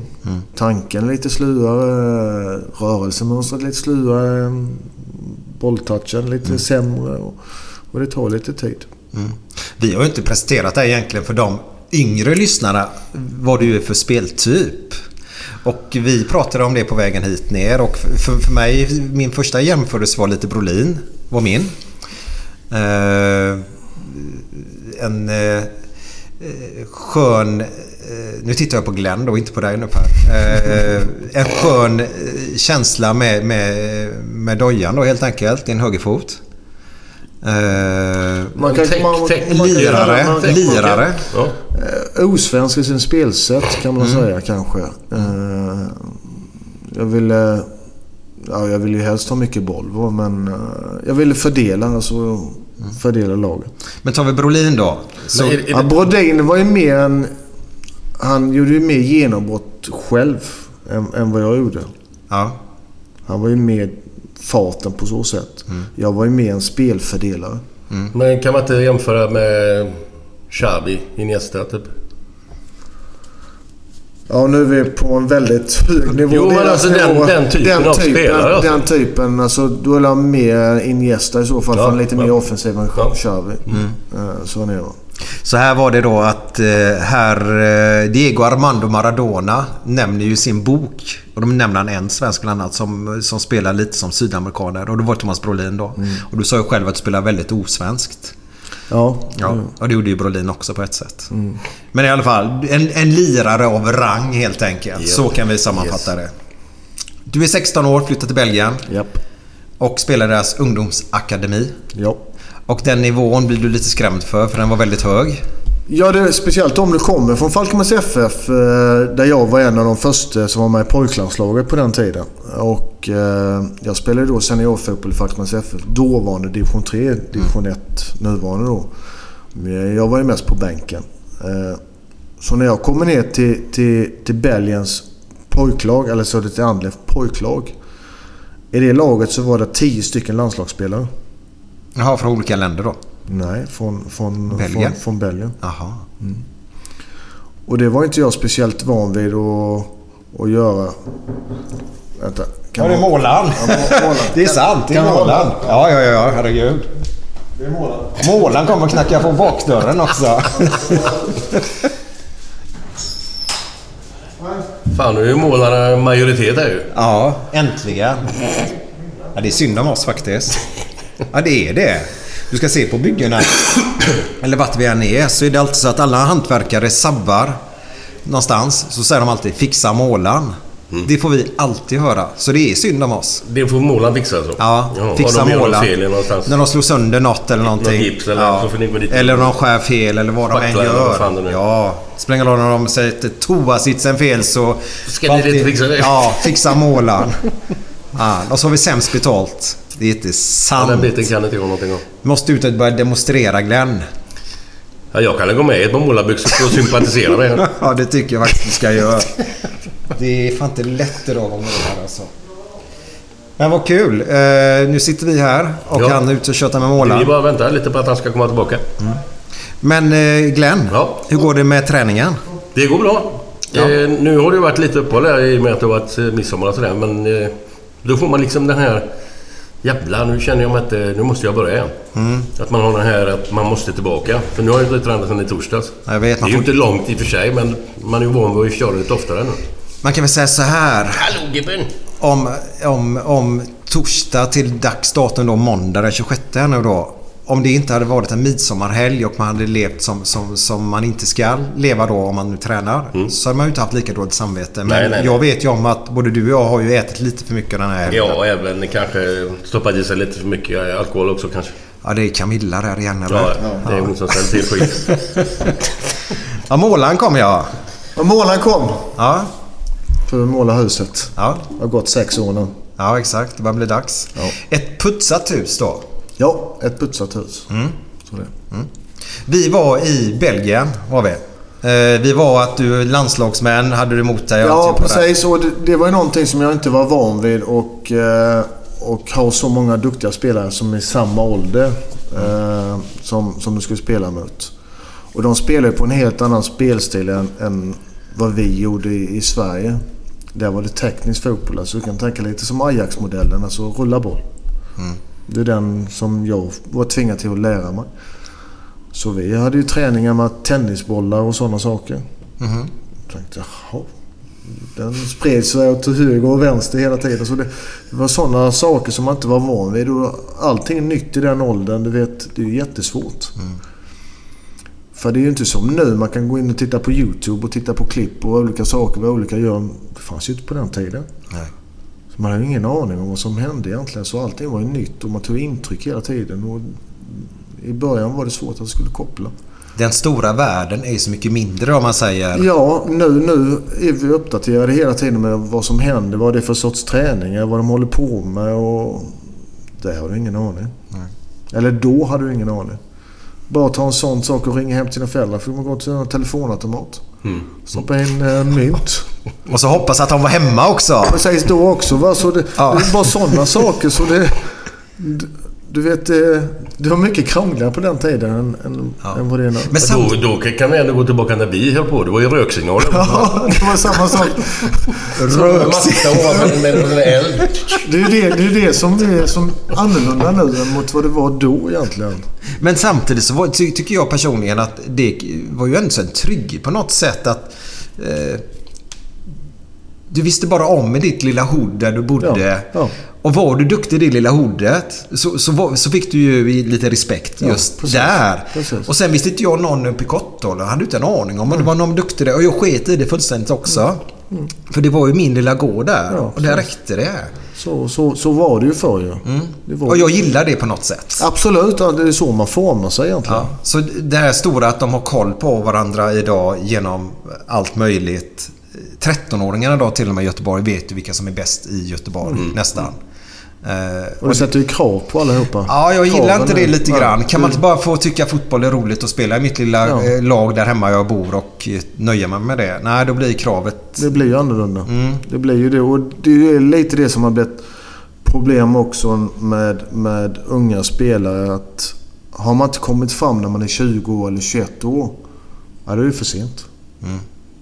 Varför då? Ställer vi andra då som är lite äldre. Varför är det för sent 2021? Mm. Det är precis som att bli vuxen. Eller hur knappt? Nej, för de andra har stuckit när de är 18 eller 17 eller 19. Mm. Jaha, och vad är det om du sticka när du är 21, 22, 23, 24? Nej. Då har du tio år kvar ändå. Ja, precis. Och det är det de inte förstår. För de jämför sig hela tiden mot vad de andra... Vad de åker hem. Ja, det är en 17-åring som åker dit. Han får så och så mycket pengar. Han får sig och så. Så det jämförs ju hela tiden och det blir jobbigare och jobbigare för dem egentligen.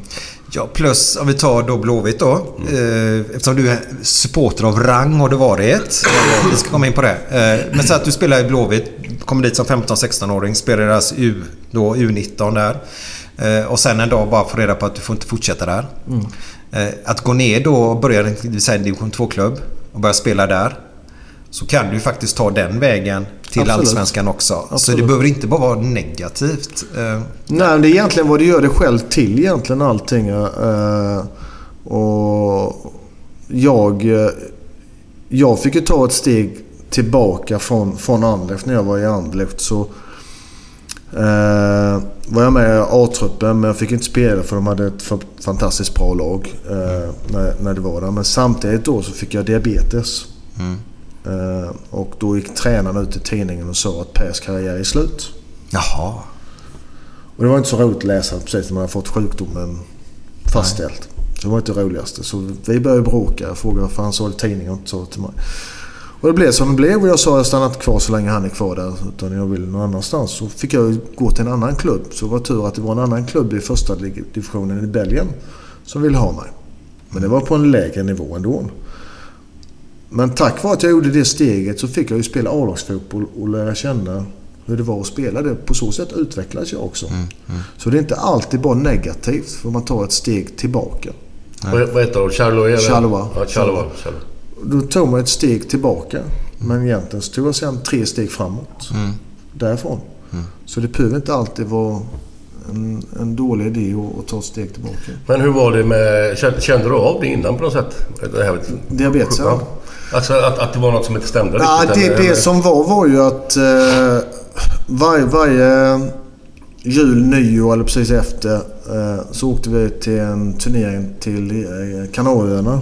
Mas Palomas och spelade en turnering. Och det har det varit det också. Ja, både med PSC och med, med Blåvitt.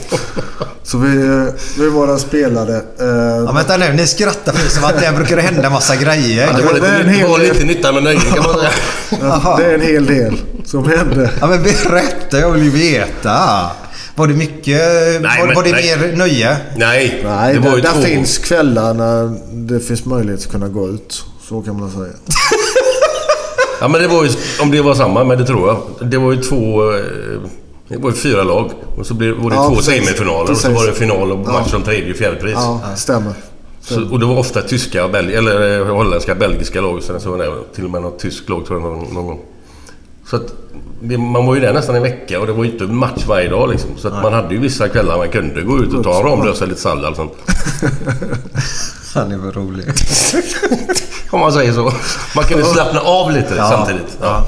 Ja, vad trevligt. Ja, fortsätt. Nej, så, så var det ett år så Malmö var där då. Så vi mötte ju Malmö. Vilket år är vi på nu? Detta måste vara 89-90. Spelar Dalin där då eller? Kommer? Svart spelade.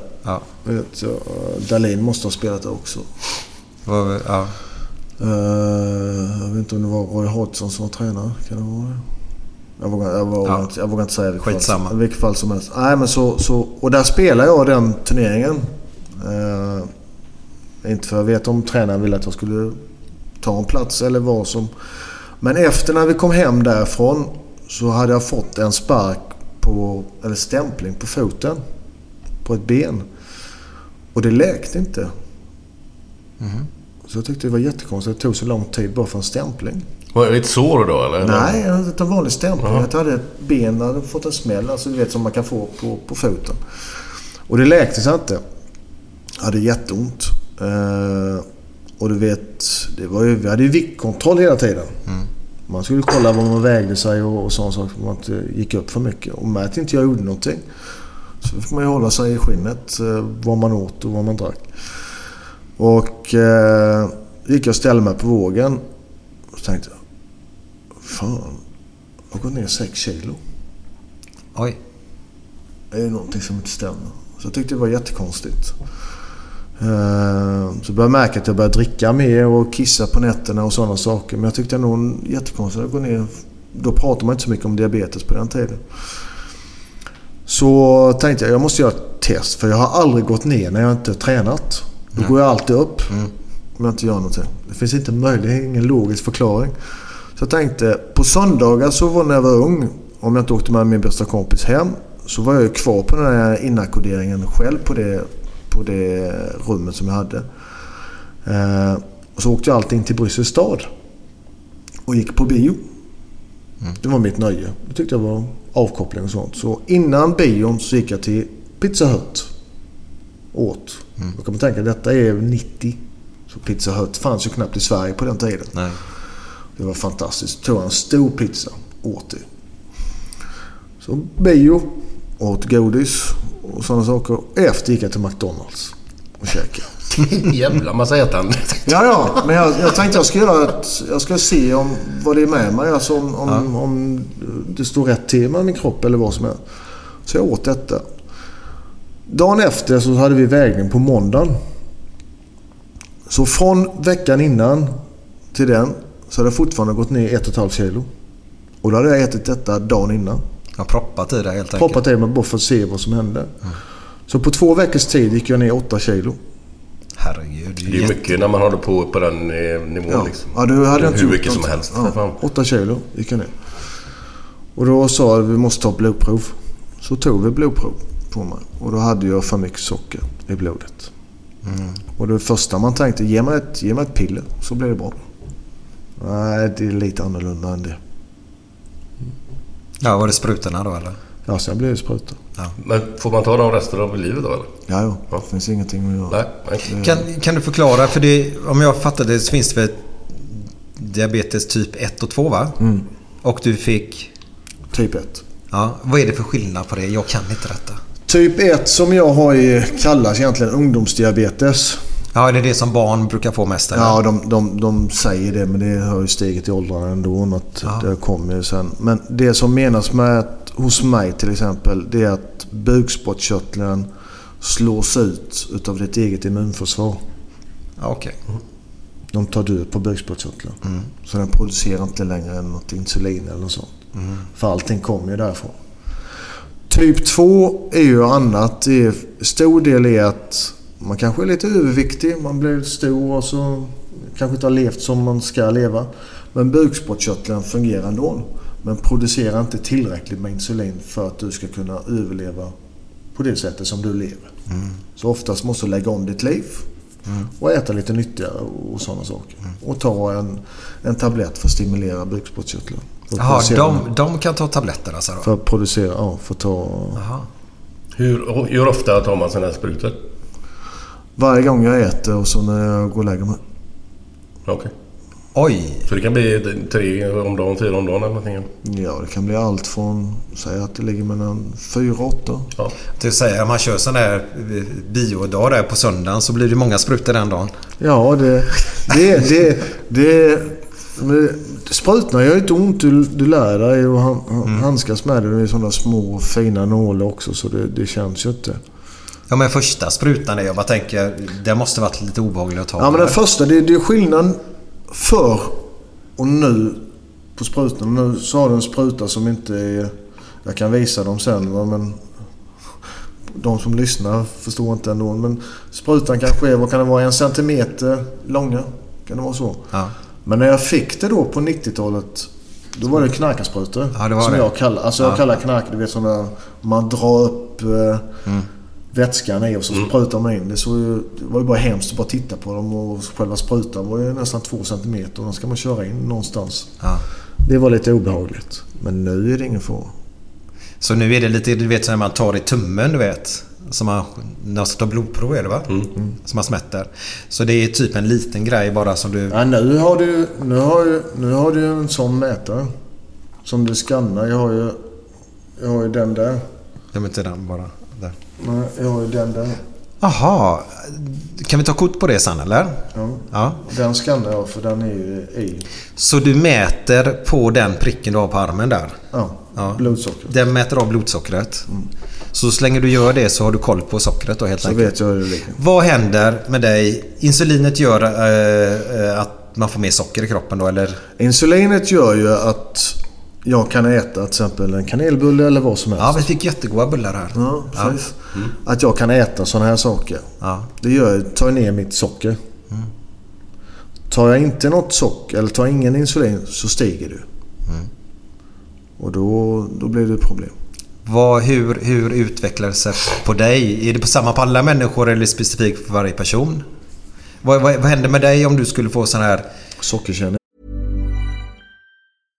How would you like to look five years younger? In a clinical study, people that had volume added with Juvederm Voluma XC in the cheeks perceived themselves as looking five years younger at six months after treatment. Look younger, feel like you. Add volume for lift and contour in the cheeks with Juvederm Voluma XC. Reverse signs of aging by adding volume to smooth laugh lines with Juvederm Volure XC. For important safety information and to find a licensed specialist, visit juvederm.com. That's J U V E D E R M.com. Not for people with severe allergic reactions, allergies to lidocaine, or the proteins used in Juvederm. Common side effects include injection site redness, swelling, pain, tenderness, firmness, lumps, bumps, bruising, discoloration, or itching. There's a risk of unintentional injection into a blood vessel, which can cause vision abnormalities, blindness, stroke, temporary scabs, or scarring. Talk to a licensed specialist to find out if it's right for you.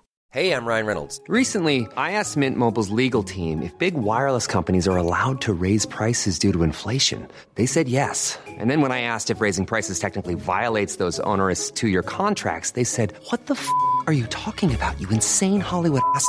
So to recap, we're cutting the price of Mint Unlimited from $30 a month to just $15 a month. Give it a try at mintmobile.com slash switch. $45 upfront for three months plus taxes and fees. Promo rate for new customers for limited time. Unlimited more than 40 gigabytes per month. Slows. Full terms at mintmobile.com.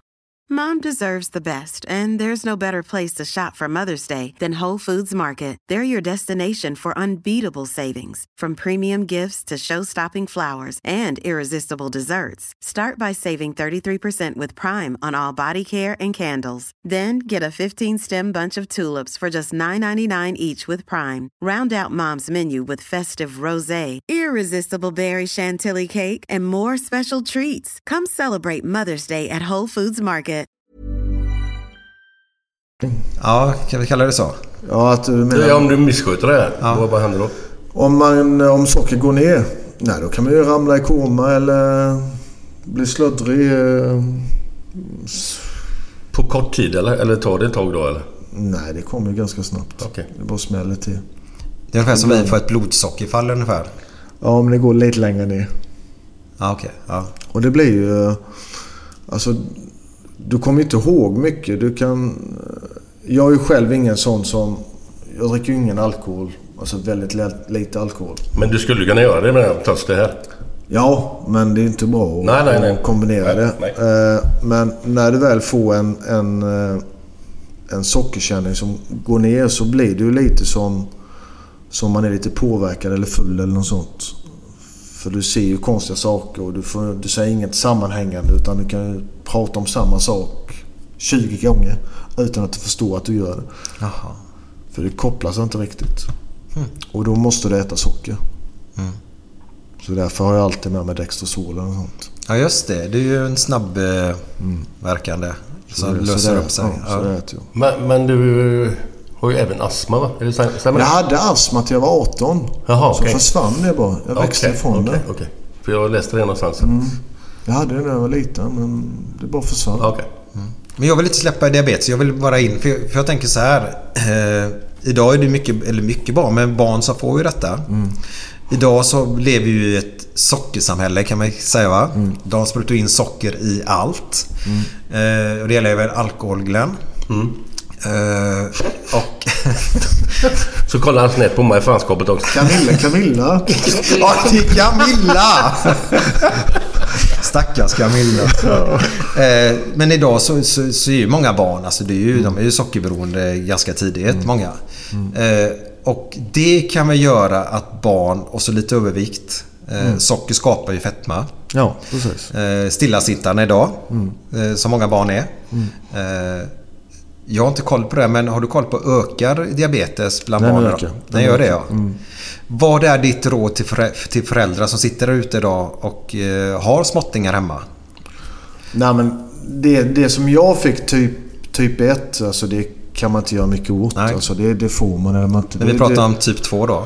Typ 2 är ju egentligen eh, att veta vad man stoppar i sig. Att man inte har för stillasitta, att man gör någonting. Eh, För blir man överviktig och man missköter sitt, sitt liv så finns ju risken att du kan få typ 2 diabetes. Och det är inte roligt att få. Nej. Den, eh, det, är en, det är en sjukdom som ökar drastiskt. Överallt i hela världen. Är det på grund av att leverne då helt enkelt? Levnaden har blivit mycket sämre. Ja. Hur vi lever, hur vi är stillasittande och vad vi äter och så vidare. Så lite motion så blir det betydligt bättre. Så blir det bättre. Ja. Och sen kan man få diabetes 1 ändå. Om Typ man bara har 1, ot- ja. har typ otur 1, det är, De säger att det kommer i andra generationen. Så om eh, min farfar eller morfar eller något sånt hade haft det så skulle jag också få det. Jaha. Men ingen i min familj har någonsin haft det så jag fick det ändå. Nej, de brukar ju säga även så när det gäller tappa hår. De, de säger det va men... Det är en sägen säger jag bara. Ja men, men allting eh, så... Jag tror att det kommer från att du har en skada, inflammation i kroppen, infektion i kroppen som, som gör att det slås ut. Det, det tror jag. Men nu tillbaka till ditt fotbollsliv här nu. Vi var på 90-91 där va? När jag fick det. Ja. Men sen så eh, när du drog... Vad hette det laget nu igen? Charleroi. Charleroi. Tack. Hur, hur gick det där för dig? Hur gick din utveckling? Det, jag kom dit eh, 91, säsongen 91-92. Skulle fylla då 21 år. Eh, första året spelade vi inte speciellt bra, ska jag inte säga. Har din fru flyttat ner till dig nu då? Nej, hon flyttade ner... 93 flyttade hon ner. Ja. Eh, första året hade vi en tung period. Alltså den tränaren som tog dit mig för det gick dåligt eh, blev sparkad. Så fick in en ny tränare. Så med att vi låg så dåligt som vi låg. Vi låg sist efter halva säsongen. Och så hade vi en ny tränare. Då fick vi börja träna. Det var inte ett pass under två och en halv timme. Ja, det var ett pass men ofta körde han dubbelpass. Då fick man börja träna så vi hade ju kondition som hästar andra halvan av säsongen. Och vi slutade kanske på tionde plats och vi hämtade in hur mycket poäng som helst. Men det var för att vi sprang sönder alla dagar. Men det räddade oss kvar ändå. Året efter då, 92-93, så var det ett år till. Eh, Då gick det jättebra. Eh, Då fick jag som man får i Sverige, Guldbollen fick jag guldskon i, i Belgien Oj. efter det året. Ja. Och då gick vi till final i Belgiska cupen men förlorade den. Och kom femma i ligan tror jag vi gjorde. Så jag gjorde jättebra. Ja, för just att ni kommer femma i ligan och ändå så var en spelare i det laget och få guldskon är ju... Ja, men med att det var ett mindre lag så att bara att komma till, till, eh, till final var en stor sak. Och sen att vi kom så bra i ligan också. Och mitt kontrakt med Anderlecht gick ut i året. Okej. Men det var ju inte... Bosman hade inte kommit ännu. Jag vet, jag vet att ni hade pratat om det. Ja, Ja, ja, ja. det- vilket år kom? Kommer du ihåg? 95. Ja, 96 skulle jag ha sagt. Men 95 kom han. Ja. 95 kom det. Eh, så jag tillhörde ju fortfarande Anderlecht. Så jag var ju tvingad till att komma tillbaka till dem efter mina år i, i Charleroi. Men fick inte du... eh, Fick du Guldbollen 93? Eller vilket år Nej, gu- alltså där nere fick jag 93. Ja, ja. Guldskon. Guldskål ja, ja, ja, ja. Men vad hände Anders sen då, när du kom tillbaka dit? Så kom jag tillbaka dit eh, 93, ni- säsong 93-94. Mm. Så spelade jag där till 2000. Sen efter. Jag gjorde en fantastisk karriär.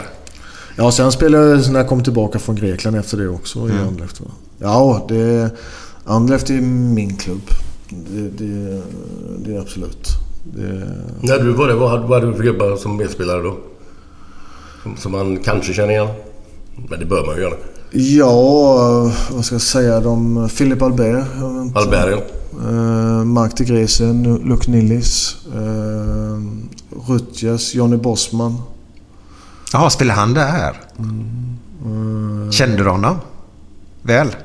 Ja, jag spelar med han. Jo, jo, men vissa, alltså väl pratar jag nu då. Ja. Då måste du ju följt hans domstolshandlingar och allt sånt där bra då, eller? Eller är det inte den Bosman vi pratar Du om nu? snackar om den andra Bosman nu eller? Jaha, var du jag fel nu? Ja, John, Johnny Bosman. Hette han som gick upp John i rätten? Bosman. Jaha. Nej, John Bosman var ju en eh, holländsk landslagsspelare. Okej, var det han som gick upp i rätten? Nej. För att få Bosman-domen? Nej, det är Jean-Marc Bosman. Ja, som du spelar med? Nej. Nej, det är en tredje. Det är en tredje. Jävla många Bosman finns Ja, men det är Andersson i Sverige. Men fan Det är en annan. Förlåt! Han Jean-Marc, han spelar i Liège. Spelar han i. Men- Men Bosman är väl som typ Persson i Sverige eller? Det är ett jävla Ja, vanligt det är namn. många, många ja, som ja. Sorry, sorry, Ja, ja, det är, sorry. du är ju målare. Fan, det är Så det, det är helt okej, vi accepterar det. Ja, men ni säger massa förnamn så jag inte ens kan uttala det. Men han Luke Nilis, vad fan, vad var det han spelade någonstans? Han var i PSV sen. Ja, så var det ja. Och sen gick det. han till Aston Villa så åkte Ja, hans ja. ben eh, blev avsparkat. Ja, fy fan. Så han fick ju sluta efter det. Vem var tränare då? Vem ser? Boskan Boskamp. Ja, ja. Var tränare. Det är ju fan hyfsade gubbar alltså. Ja, men vi hade fantastiskt bra lag. Ja. Vi hade jättebra lag. Och då var det bara då att det var bara ligamästarna som gick till Champions League och spelade. Så, nej, vi... Vem, vem stod i mål? Philip de Wilde. Det är bilder ja. Vilket år gjorde du landslagsdebut? 93. 93? Ja. Ja, måste det vara. Under Tommy. Var det. 93 var det. Och så missade du 94 på grund av eh, Korsbandet. korsbandet då, som jag pratade om där då. Precis. Och eh, vi pratade på vägen hit så fick jag ju för mig att eh, Åh, vi, vi gör ju ingen research. Nej, nej. Det gör inte vi. helt okej. Eh, jag har fått för mig att du skulle spela en match med landslaget men kom inte ut till start. Är jag helt... England. Stämmer det eller? Du fick någon... eh, Insulinchock. Ja, du fick... Jag hade rätt Glenn. Ja, ja, ja, jag har hade inte rätt. sagt emot dig. Nej. England. Kan, kan du berätta vad var det som hände? Nej, vi skulle möta England hemma. Var det EM-kval eller VM-kval? Det vet jag inte vad det var. Det var i alla fall på Råsunda. Eh, och eh, du vet, man har ju sina middagar och sånt och sen har man vila efter. Så går man vila. Och det händer ju ganska ofta att jag får en sån här insulinkänning när jag ligger och sover. Det, det händer ganska... Det låter så odramatiskt när jag säger det själv. Men för mig har det, har det alltid varit okej. Jag brukar vakna till liv och så tar jag ett extra sol och så kan jag somna om igen. Men så fick jag det och eh, jag sov då med... Kommer inte ihåg om det var Niklas eller om det var Törbo jag sov med. Dela rum. Och de blev oroliga när det hände så de tillkallade ju läkare. För jag låg där och ryckte antagligen och vaknade inte. Ja, du låg i sömnen. Ja, sen när jag låg och sov. Mm. Och, eh, så jag vaknade upp med, med dropp. Så tänkte vad fan är det som händer? För det har aldrig hänt mig innan. Jag tänkte, vad är detta? Ta väck det. Nej, du måste ha... Jag ska inte ha någonting. Ge mig Dextrosol så blir det bra. Alltid löst. Eh, och då hade de redan åkt till matchen. Landslaget. Så jag var kvar på hotellet när de andra hade åkt till matchen. Så jag fick åka dit med poliseskort och en polisbil själv till arenan. Det var som fan. Så kom jag lite senare sen. Till matchen. Ja, hur fortsätt där? Jag vill höra hela vägen. Ja, så kom jag dit så de frågade hur det är. Det är jättebra. Det är inga problem. Jag kan spela. Det är lugnt. Nej, det... Du får sitta på bänken. Ja, Okej. Åh, du måste ju tagit emot att höra det, eller? Ja, för att jag kan ju förstå deras eh, sida också. Va? Det har jag absolut inga, inga problem med. Nej. Eh, men eh, så, så blev det tyvärr. Och vi vann ju i alla fall i matchen. Så det, Vilken Englandsmatch var det? jag tror det blev 2-1. Jag vet inte om Mjällby gjorde ett mål. Var det den han nickade in den? Ja, han spelade istället för mig tror jag. Mm. jag tror Vilket år är vi på då? Kan detta vara... Är det 98? Mm. Kan det vara det? Kan nog stämma, ja. Kan det? Tror jag. Vi har för mig att det här var på hösten. Det måste det ha varit, va? Augusti, september, va? Måste det ha varit. För de tog ju över efter sommaren. När vi missade VM 98 i Frankrike. Mm. Måste det vara. Ja, måste det vara. För då var jag på Mallorca, kommer jag ihåg, just den matchen som blev 2-1 där. Mm, 2-1 blev det. Men du har en annan grej här. Jag, alltså, jag, bara- jag vet fan. Men vi kommenterar många matcher. Mm, jag vet. Var detta i Luxemburg eller Liechtenstein eller någonting? Var detta något skit in- innan eller? Du var inte du förbannad på en... Du, undrade det... eh, Du menar den frågan som du ställde till mig efter om, jag- om jag spelar imorgon? Jag kommer inte ihåg. Det var något på det. Jag kommer inte Ställde ihåg. Glenn en fråga till dig? Ja, han, han var ju... Jag tror du jobbar för TV3 eller något Ja, sånt. TV3 var det nog, ja. Det var något sånt. va? Ja. Och så hade vi spelat då på... eh, Eller tränat på, på kvällen dagen innan på, på matcharenan. Och där var ju den svenska media... Median var där och så vidare. Så när vi skulle gå av planen och in i omklädningsrummet så kommer Glenn så frågar han om jag spelar imorgon.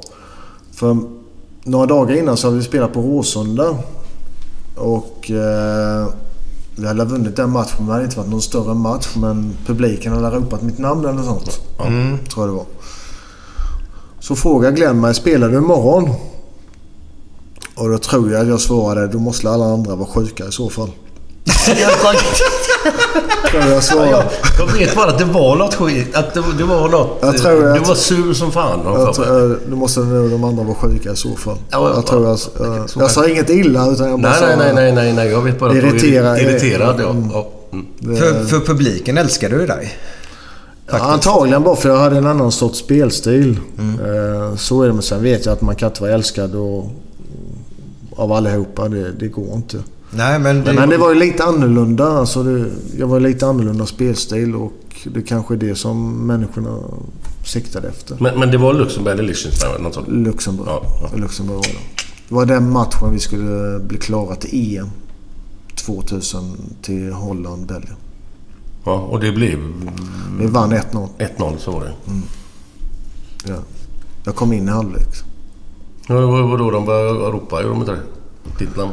Ja, det vågar jag inte svara på. Ja, det, det det vet jag inte. Det blev så många sjuka där då i första halvleken då. Ja, jag, jag vet inte vad som hände egentligen. Det var ju, det var ju någonting som jag sa att man var så irriterad så... Man, så kan man ju bli ibland. Ja, ja, ja, men du har ju berättat här i den här podden nu att du, du har ju den vinnarmentaliteten. Ja, det har jag. Och Det har jag. Du vill ju vara ute på planen. Du vill Ja. ju inte sitta på bänken. Det är ingen Nej. som vill göra det. Som är uppe på den nivån som du har varit då. Ja, så, så är det. Och ibland kan man ta det illa. Alltså illa är inte att man betedde sig illa. Absolut inte man kan vara vansinnig. Ja, alla kan ju inte gilla en laguttagning. Är det. Absolut inte. Det, eh, sen vet jag att det är svårt för en tränare också. Eh, men eh, det, den tiden var, var inte rolig om man säger så. Alltså den var jobbig. Både för mig själv och, och för landslagsledningen också. Ja, på vilket vadå? Nej. Nej men allting som hände det var ganska upphaussat på den tiden om, omkring mig då. eh, Med att jag hade ju vunnit Guldbollen precis året innan. Just det. Så det var ju det att eh, det var det ganska upphaussat för min egen del. Och då, då blev det påtryckningar på då Söderberg Lagerbäck som hade tagit över det. Och eh, de handlade fel och jag handlade fel. Vi pratade lite för mycket med media. Och det ska man inte göra. Nej. vi skulle egentligen pratat... Men det gjorde vi inte alls. Så då, då blev det fel. Det där tycker jag är konstigt det där att man inte pratar med sina spelare. Tycker jag personligen då. Nej, det, det, så, så var det va? och det får vi ta på oss båda, alla tre egentligen. Alltså, jag kan inte bara sitta och anklaga dem utan det var ju mitt fel också. För det, man är ju oftast mer än en. Ja men det är ju så. Det är två sidor på ett mynt. Precis. Så det, de har ju säkert sina åsikter och jag har mina. Men vi har ju pratat sen efteråt så det, är lagt åt sidan. Så det, Ja, ja. det är lugnt. Va? Så det, det är inga problem. Nej. För, för, förstorar eh, tidningarna väldigt mycket också? Om, de, om du sa en liten grej, blir det förstorat? Eller? Nej, jag säger inte att det blir förstorat men problemet blir att du pratar via media. Det är oftast det värsta egentligen när man, när man har någonting man tycker för att... Varför pratar man med media? Jo, det är för att man ska få andra som ska tycka samma sak som dig själv. Det är ofta så. Det är därför man pratar med media. Eller många gör ju det. Tror jag i alla fall. Ja, ja. Och det gjorde vi fel för att både jag och de gjorde det också. Och då var vi lika dumma alla tre. Tyvärr. Men du, när, när du sa att jag kom ner där. Det var bara, jag kom bara ner som fråga. Så jag har ingen mick och grejer. Nej, nej, nej. Nej, nej, nej, du, bara, du nej, helt vanligt. Du bara ja. helt vanligt. Alltså, Ja, ja. Du bara ställer frågan. Ja. eh, Rota lite, du vet, eh, inside information. Vad de kallar det. Hade du någonsin någon mix och gjorde reportage Nej, bara? det var därför jag tänkte att det kan... Nej, kn- knappast. Nej, nej, det jag står- satt ju bara och kommenterade matchen. Ja, men när det varit och tittat på träning Ja, ja, och ja. sånt så, Ja, ja, ja. så var han ute eh, där vid plan. Vad, vad, jag är ju inte sådär jätteinsatt i den, vi, vi kan kalla det en konflikt då. Som, som var lite, ni pratade genom media då helt enkelt. Mm. Eh, hur, hur, hur fortsatte det sen? Nej, jag slutade i landslaget Ja. efter den matchen. Tvärt bara så? Mm. Fick du frågan eller sa du nej tack? Eller vad? Jag tackade nej till nästa uttagning. Du gjorde det? Mm. Okej. Vad gammal var du då? Uh, 29. Ja, du, fan. Då är man ju som Bästa nästan. av ja. Det är ju det. Eh, Och då hade jag ändå Belgien-Holland EM framför mig Mm. på sommaren. Jag tyckte inte det var värt det. Det var lite som Strömberg där i Italien 90. Alltså, Mm. nu menar inte jag men det var lite grann för det var ett jävla på Nordin när Strömberg fick ju inte spela i början va? 90? Nej, han satt på bänken. Ja, vår största stjärna vi hade i Italien på den tiden då. Eh, sen kom han ju in till slut mot Ja, ja. Skottland tror jag det var va? Jag kommer inte ihåg exakt. Nej.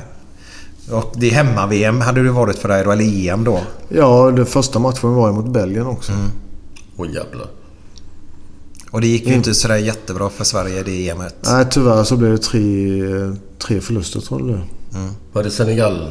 Jag menar. Nej, EM. Nej, EM. Eller förlåt. eh, Vad fan var det mer än Belgien då? Belgien. Var det Italien? Belgien, Italien. Nej, Det går inte att hålla reda på allt det. Nej, det är Nej men det är, det är nog bland det mest intetsägande EMet någonsin. Måste Ja, det vara det möjligt. 2000. Faktiskt. För min personliga del nu. Eh, Det är det jag kommer ihåg minst ifrån. Eh, jag var där själv och tittade på, på matcherna. Ja, du var det som supporter? Ja, jag åkte ner.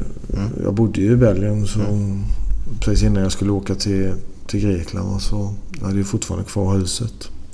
Då kunde man vara och titta på matcherna. Gav det dig ångest? Ser. ja, absolut. Man skulle vilja vara med där. Jag förstår det. Absolut, men eh, jag tyckte själv att jag gjorde rätt beslut som, som tog det. För man måste ha en viss sorts glädje också med det man håller på med. För man lägger ner mycket tid på det. Utan landslaget är ju någonting som ska vara en drivkraft framåt. Eh, när man känner att man inte är där så gör det ingen större nytta. Varken för dig själv eller för laget. Nej. Och då var det ett rätt beslut för min egen del att ta. Många på planen där, de hade också ångest. Men det var på grund av detta.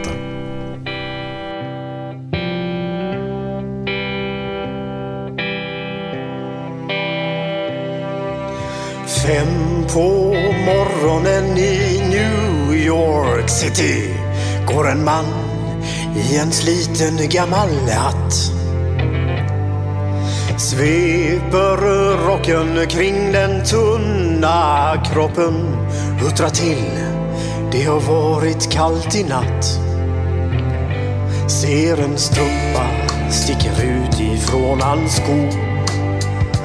Vandrar vidare men utan framtidstro. Fem på morgonen i Hallonbergen står en kvinna med gråten i sin hals. Tittar håglöst in i morgonsolen. Hon är trött, hon har inte sovit alls. Två av fem miljarder människor vårt klot. Men mot deras ångest finns det ingen bot. För de är ledsna för att de inte är från Göteborg. De kan inte se hur Gustav Adolf pekar på sitt torg. Det är inget fel på att vara etiop. Men inte riktigt rätt ändå, det vet de allihop.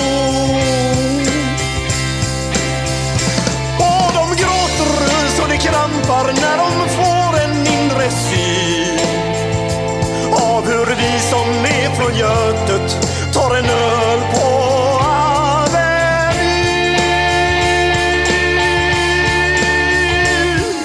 En fotbollskille får sitt genombrott och snackar proffskontakt med fem italienska klubbar. Ändå känner han att tåget har gått. En annan gubbe med en ollontusing och en latextjuva skriker ta mig röven gubbar. Men det ger honom inte nåt. Samma tomma blick och tårar salta smak. Om man frågar säger båda samma sak. De är ledsna för att de inte är från Göteborg. På torg. Det är inget fel på att vara från Mölndalsbro. Men 14 stopp med fyran svider mer än man kan tro. Och de gråter så det krampar när de får en inre syn av vi som är från Götet, av hur vi som är från Götet Ja, det är för gött det här. De är ledsna, jävlar anamma. Den växer och växer för varje vecka. Absolut. Ja, det säger vi... Eller du Ja, varje men den, det blir ju bättre och bättre alltså. Ju mer man hör på de här låtarna så blir de bättre. Ja. Vi sitter ju i ett väldigt, väldigt stort vardagsrum idag så det kan eka lite grann. Ja, ja, men det spränger. Nej, men det är, planlösningen är häftig här faktiskt. Riktigt fint hus. Tackar, tackar. Eh, vi var inne på ångest där då. EM och du tackade nej till landslaget där. Mm. Eh, du gjort lite goa... Gjorde ett fint frisparksmål i landslaget. Kommer inte ihåg vilket år det var. Åh, vilka var det emot? Eh, kommer du själv ihåg? Ah, Jo, det ja, gör jag. ja, men jag gjorde några eh, frisparksmål. Mm. Eh, Det viktigaste var egentligen mot Vitryssland tror jag borta. Ja, det var nog det jag har sett. Eh, väldigt... Och du har gjort fantastiskt. Gå in på YouTube säger jag till er som, som eh, undrar lite, eh, kanske inte känner till Per Zetterberg så är jätteväl då. Som är lite yngre. Så gå in där och kolla så kan ni få se riktigt snygga frisparkar faktiskt. Frisparkar var en av specialiteterna. Övar du mycket på det? Det gjorde jag. Jag stod varje vecka och sköt frisparkar och straffar. Mm. Alltså fasta situationer. Det var mycket. Det var ju väldigt viktigt. Det är många som tror att, går, att man bara går ut där liksom och sätter de här bollarna i kryssen ut, utan vidare. Det står fan man måste träna på det. Träna hela ja. tiden. Ja, alltså, ja, ja. Hela tiden. Och det var några gånger i veckan så när de andra gick in så tog du några bollar och så sa du till andra målvakten att ställa sig i målet. Så tog du dit en sån här uppsatt mur som man kunde sätta och så ändrade du positionen på muren hela tiden. Så håller du på kanske en halvtimme, en timme efter när alla andra har gått in. Då vet ni när där ute ska man bli andra målvakter i framtiden att ni får stå och eh, rädda frisparkar. Ja, det beror på om det är någon lika dum som jag som gör det. var du duktig även... Du, du sa att du gjorde mycket mål när du var liten. Så eh, var duktig på det. Var du även, hade du ett bra tillslag redan som ung? Jag var ingen äh, mästerskytt som sköt hårdast eller på sådana sätt, men... eh, Du goilade upp dem i bortre elva? Ja, eller sådana saker. Ja. Det gjorde jag. Att jag var ganska lugn och bekväm när man kom till en position som var nära målet. Mm, lugn och bekväm. Det var ett bra uttryck faktiskt. För det är det jag förknippar lite grann. När du fick bollen så, så, så tog du ner det och tog det lugnt och så la du upp den. Ja, det, det var en av... eh, Alltså överblick och, och spelfördelare och... Och eh, lite känsla. Det var väl mina styrkor egentligen. Eh, jag för, förhastar mig inte på, på några större saker. Nej. Tror jag inte för att... Eh, jag försökte göra det ofta så enkelt som möjligt. Är man inte världens snabbaste, alltså jag var snabb de första meterna men eh, en längre sträcka så, så sjönk ju som en epatraktor. Att, eh, det gick snabbt i början men sen så går det inte snabbt. Så då får man försöka göra det på sin tid. Men du har inte köttat på så mycket va? Eller du har inte fått så jävla mycket varningar genom åren eller? Jag tror att det var någon som var... Det som faktiskt är rätt komiskt är att i Belgien har en sån här Fair Play-pris som man blir röstad till varje år och så vidare. Jag vann det sju år i rad. Och det är alltså, då ska man... Alltså det är, de som får minst varningar då? Alltså, Ja, eller de, de, ty- som- de, de tycker är Schysst- mest schysst- schysstast. schysst, ja. Inga jävla På- gris alltså, nej. Nej, Nej. som är grisar och har. Nej. jag tror att jag har fått i min karriär, vad kan det vara, fyra varningar. Under Ja, hela karriären. Så där hör ni där ute. Man kan faktiskt vara en duktig fotbollsspelare utan att spela över gränsen. Ja, för fan. Ja, ja, ja. För det första kunde jag inte tackla heller så skulle jag gjort det så skulle jag fått mer gula och röda kort. Så det gjorde jag faktiskt inte. Men sen var jag inte någon sån heller som... Även om det var trash talks eller vad det var för någonting så lät jag inte påverkas av det. utan Jag bara skrattade istället. Ja, du, du svarar inte ens tillbaka? Nej, nej. Jag bara skrattade. Ja. för det. Oftast då är ju han som försöker Ja. dra igång Det är Då blir han ju mest irriterad. Det är det jag visste. Så tänk på det där ute. Skit i det. Gå vidare bara. Vad är det de för jävla så är det en Skalle. rejäl jävel alltså.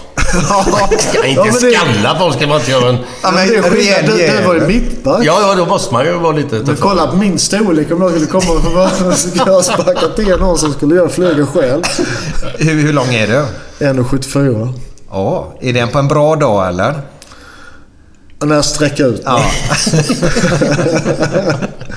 men det är jag faktiskt. Ja. Och Glenn är 1,88. 88. 1,88. Ja, det blir lite skillnad direkt Det då. blir lite skillnad. Och, så det, och sen kunde jag inte tackla heller. Nej. Men det är en jävla tur att det finns... Man vinner ju ingenting med 11 av samma spelare. Nej, det är ju det som är va. Det, du måste ha olika och, och det är ju det egentligen som, som man behöver ett lag att även eh, för vissa spelare har ett visst spelsätt men de kan vara förbannat nyttiga i ett lag. Alltså sådana som gör skitjobbet. Det är de som får minst beröm egentligen men det är egentligen de man ska höja sig för de gör någonting som, som gjorde att jag kunde spela på min nivå. För att jag var ingen sån där defensiv spelare som gjorde hemjobb till gud förbannelse. Det gjorde jag inte. Utan jag hade någon bakom mig som gjorde mitt skitjobb hela tiden. Match ut och match Det in. är precis Och, och, och, det trän, och tränaren sa till han, alltså han spelaren bakom mig.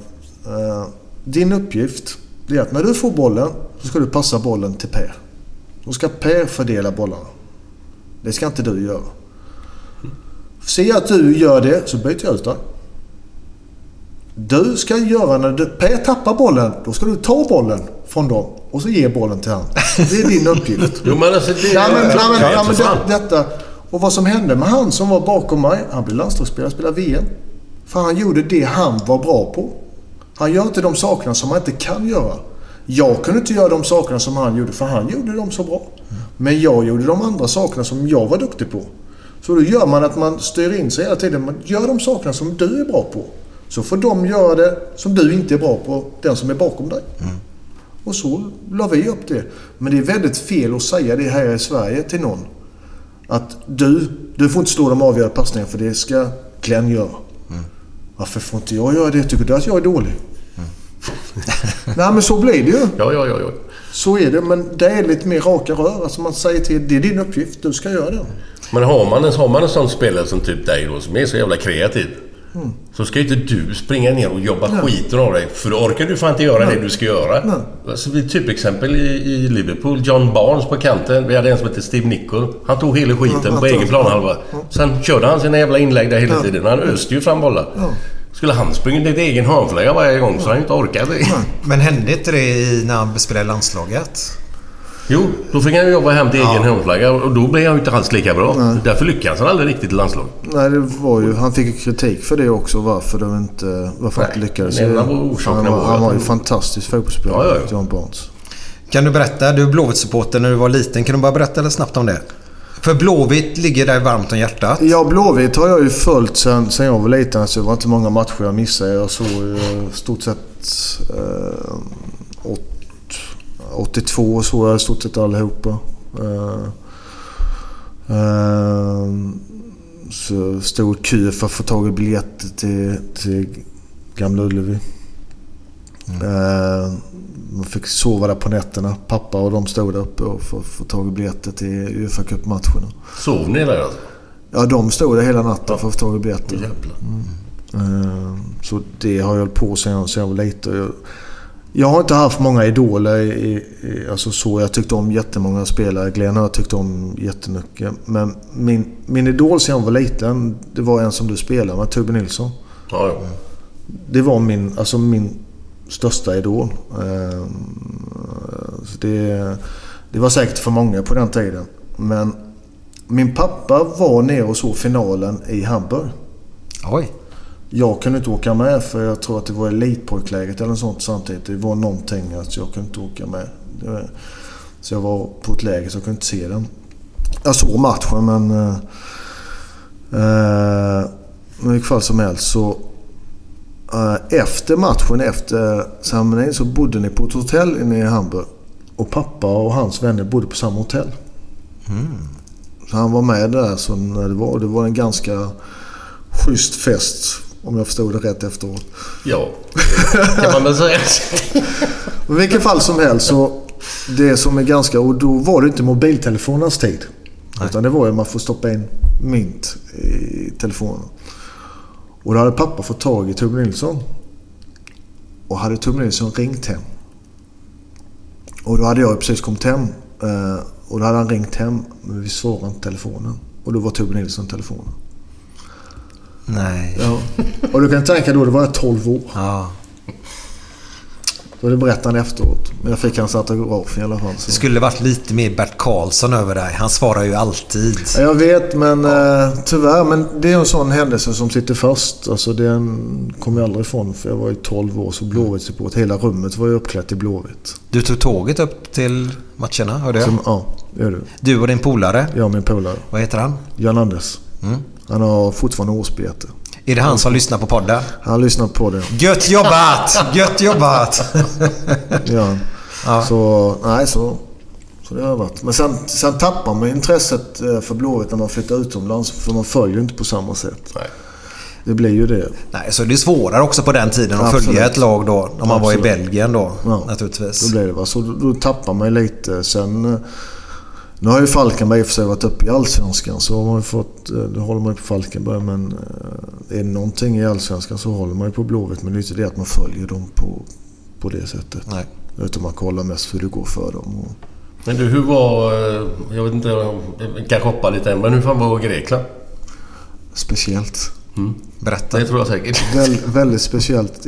Eh, Grekland är ju väldigt speciellt. Alltså det man förstår inte hur stor klubb Olympiakos är innan man, innan man är där.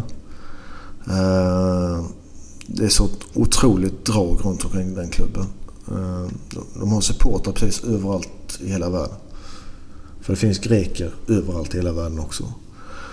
Det som var svårast när man kom dit var ju att eh, mentaliteten sydeuropeer är ju lite annorlunda mot oss nordbor. Vi tänker ju inte samma sak. Man reagerar inte på samma sak och sådana saker.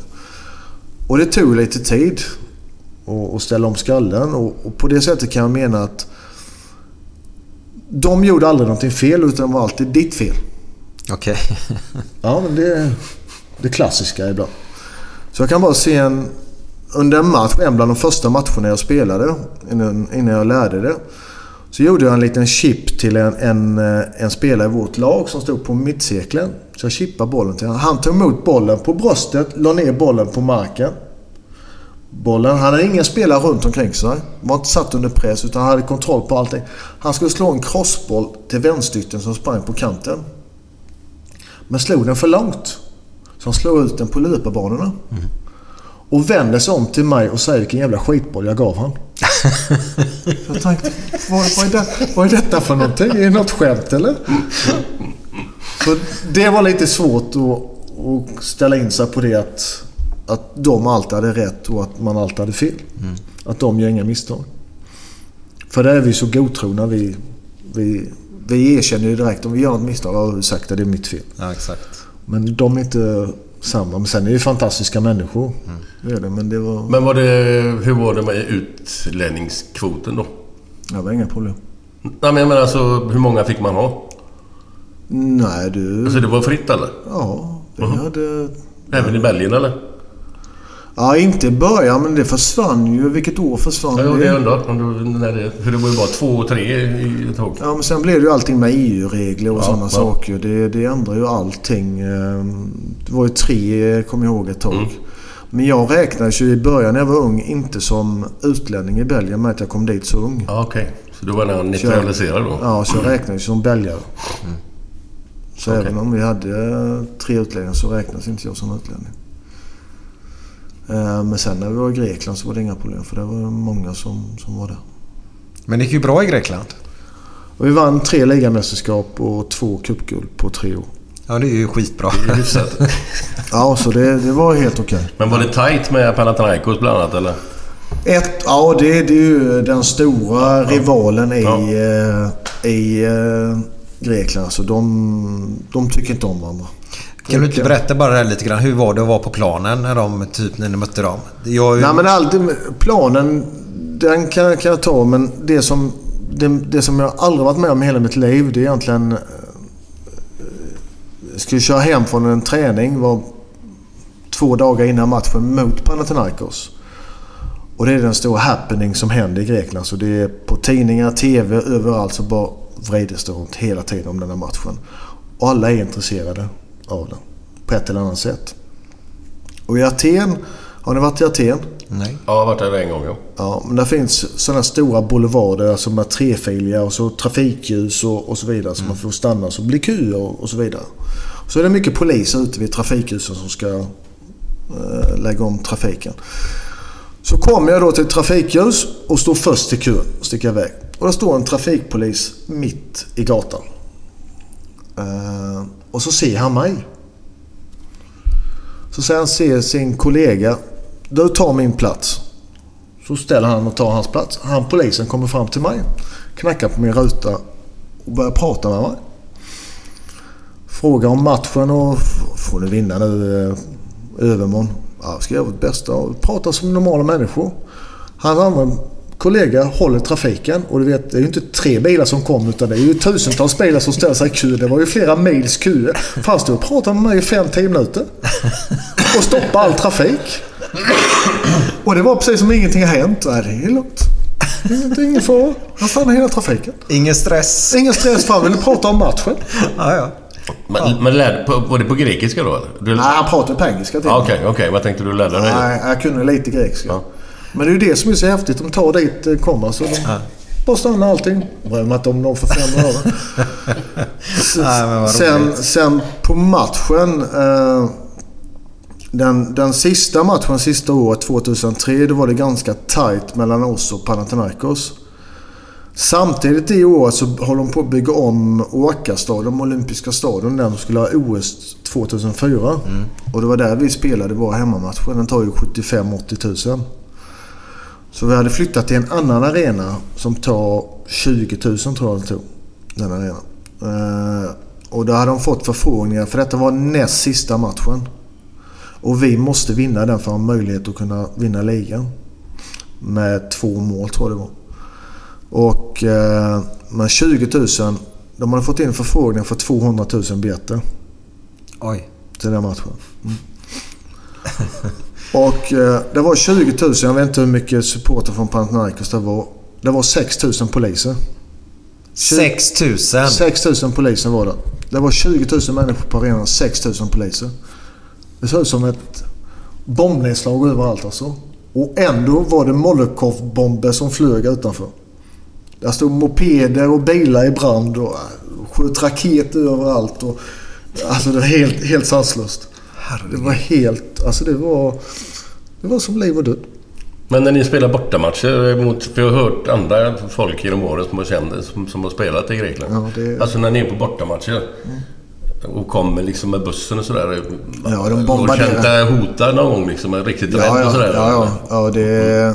Pauk, eh, Pauk är ju Thessaloniki, norra Grekland. De och atenarna går inte ihop riktigt utan det är ju lite, lite hat emellan. Så spelar vi mot Pauk och det är 40 000, fantastisk stämning. Alltså väldigt trogna supportrar. Eh, och eh, det var en viktig match vi skulle spela mot dem. Och vi skulle gå ut och värma upp. Och det var ju redan 40 000 människor på uppvärmningen. Och en jävla stämning. Men i vilket fall som helst, vi började vi värma upp. Och sen vi sprang över då, om, om det har, vi går ut här, båda målen är så. Vi springer ut från eh, den riktningen, rakt över planen. Så kommer man till motståndarsupportrarna som står där borta. Så när Man springer kom- långsida till långsida. Lång, långsida till långsida, så kan man säga.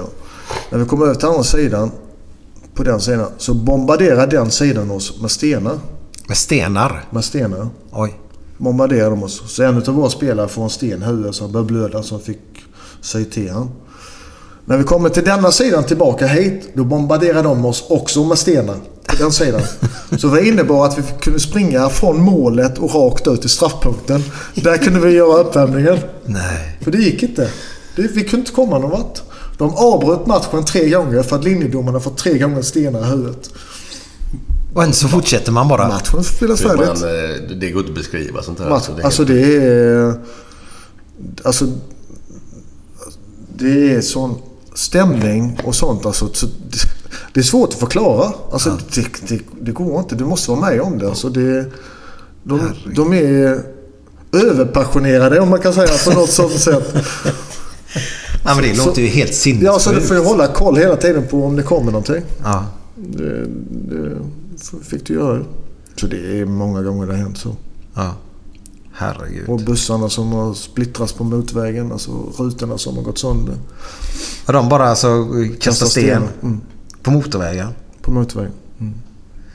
Ja, det- bara, bara smattra över. Alltså vi lägger ju väskorna mot rutorna och så håller vi dem. Ja, det är jävla- som ett mindre krig. för fan. Mindre, jag skulle säga ett större krig. Så, så, så är det. Så det...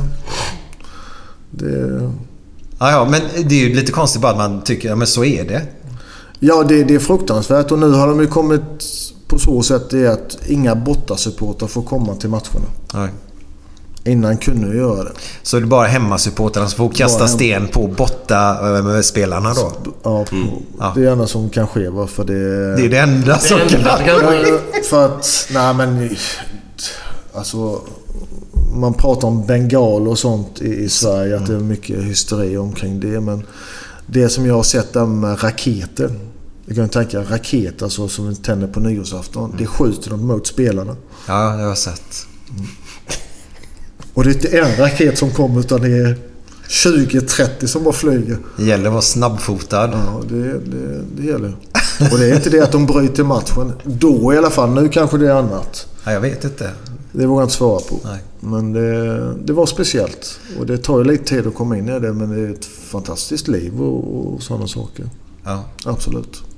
Men eh, om, om, om, om, om Sådär ja, vi fick lite teknikstrul men så är det ju ibland. Men vi är ju eh, gubbar, kan man säga så? När börjar gubben? När börjar det? Ja, jag vet, ja, för, för, Efter 40? Eller? ja, det gör det väl. Ja, ja, då så. Lite så. Eller gubbe, alltså jag har inget problem med Medelålders män. Ja, men det Kan låter... man säga det? Lät det bättre? Ja, kanske det gör. Ja, Nej. jag bryr mig faktiskt inte. Ska jag säga. Ja, men oftast, man säger ju så.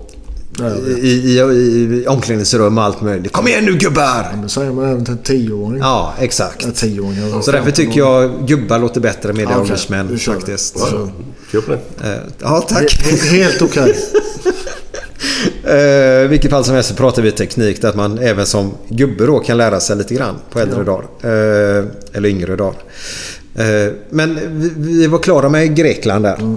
Det, det, det verkar vara helt psycho för mig att, att bara sitta där med på motorvägen Glenn med väskorna upp mot rutan för att man inte ska få det stenar för långt in i bussen då va?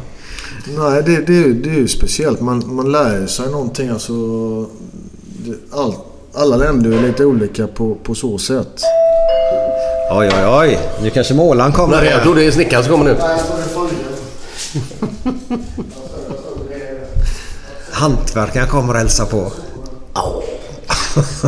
En kvinnlig hantverkare. Ja, det kan det väl vara. Ja, Ja. ja. det var inget illa ment. Ja, det lät nästan så faktiskt. Vadå, lät det nedvärderande eller vadå? Eller? Nej, men ovanligt. Ja, men det är ovanligt, ovanligt. det är det ju. Ja, Ja, det är sant. Det är sant. Ja. Tjenare! Hallå, hallå! Tjenare. Ja, Ja, det, det, faktiskt. jag vet inte hur Jo, du vi- det, men det gör inget. Hej, hej! Ja, hej, hej. Och sen jättestor vovve också. Eh, vad var vi i Grekland? Grekland. Just det, att vi är olika på olika sätt. Men Per, Ja, ja. eh, skulle inte du kunna... eh, Du har nu sex guld i, Grek, eller i Belgien. Eh, massa cupguld. Också eller? Ett, ett i Belgien. Ett i Belgien, två i Grekland. Tre ligatitlar även i, i eh, Gre- Grekland då. Eh, guldskon då, som det hette va, i, Ja. i Belgien. Och guldbollen i Sverige. Har två guldskor i Belgien. Två guldskor i Belgien. Ja. Eh, fair play sa vi va? Sju stycken Ja, sju. på raken. Jag tror det är sju. Ja, men vi kör på sju. Det låter bra. Det låter jättebra. Landskamper, mycket mål.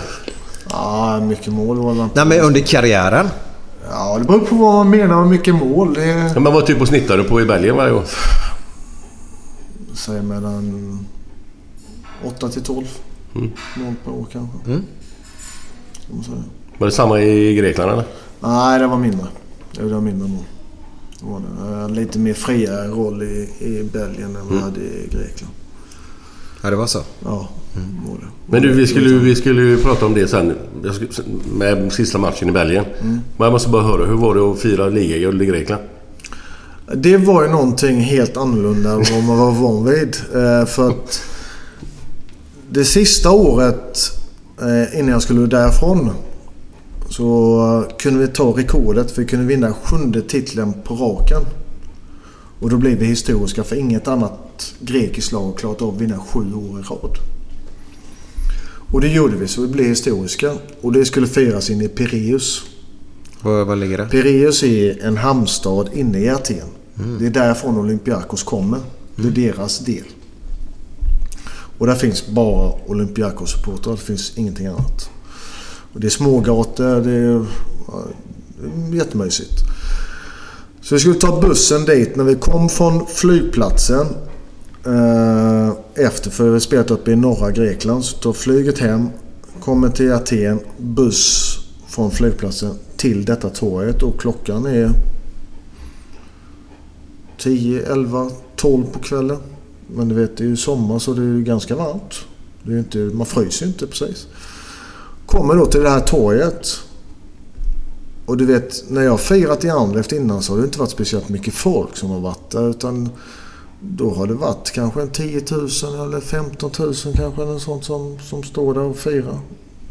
Ing- Inget speciellt för det. Men här, så där kommer det var mellan 100 till 200 000 människor på ett torg. Så jag tänker, vad är detta för Jag, jag bara såg människor överallt. Alltså det var så mycket folk. Och jag gick ut på den här eh, podiumet som vi gick upp på scenen. Där de ropade upp varje spelare för sig så man fick komma fram. Så jag gick ut med min filmkamera. Det ser ju ganska komiskt ut när man tittar tillbaka på det för att filmkameran är ju den är ju så stor, alltså den är ju 30 cm stor. Så gick jag runt och filmade. Det är ganska mysigt att se det i efterhand. Hur verkligen hur det såg ut. Och helt galna. För enda möjlighet för oss att komma därifrån var att ta båt därifrån. Så presidenten kom med sin stora båt, yacht, så vi fick hoppa på den och åka därifrån till en annan del i Aten så vi kunde hoppa av. För annars kom inte vi därifrån. Nej, ingen möjlighet. Efter. Men det, det är ju sån, det är en sån sak man tycker är fantastisk efteråt. Ja, ja, ja. Då tycker man oh, man tar ju till sig så mycket intryck. Men sen så blir man ju väldigt eh, känslosam efter när man tänker tillbaka till det. Mm. Att ha varit med om det, det, det är häftigt. Längtar du tillbaka till den tiden alltså, ibland? Ja, men det, det är en fantastisk tid att kunna spela fotboll och ha det som nytt jobb. Och det, det tillför allting. Det, det är mycket press och sånt men det var det roligaste som fanns. Eh, och man visste att man var bra på det också. Eh, så då är det ännu roligare. Och jag har haft turen då att spela i lag som varit ledande lag som, som har vunnit mycket. Så, och känslan att vinna, det finns ju inget bättre. Nej, fy fan. Det är Det, grymt. Det, det, är därför man gör det där, de där tråkiga tiderna på, på löparbana eller i skogen eller vad som helst när man ska ut och springa.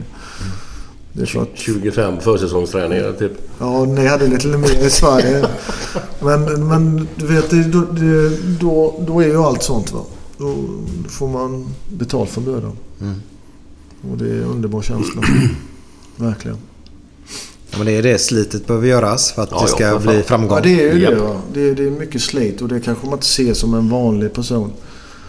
Eh, kanske inte förstår hur mycket slit de här spelarna lägger ner. De lägger ner otroligt mycket tid. Mm. Och ännu mer nu än, än vad vi gjorde på våran tid. Va?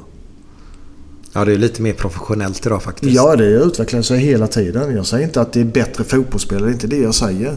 Men jag säger att de är mer vältränade än, än under våran tid. Och spelet går ju snabbare också. Och sen har de ju gubbarna till... De har ju tillgång till spelarna för fan. Från... De käkar frukost ihop, tränar förmiddagen, lunch ihop. Så att de har ju dem hela dagarna. Ja.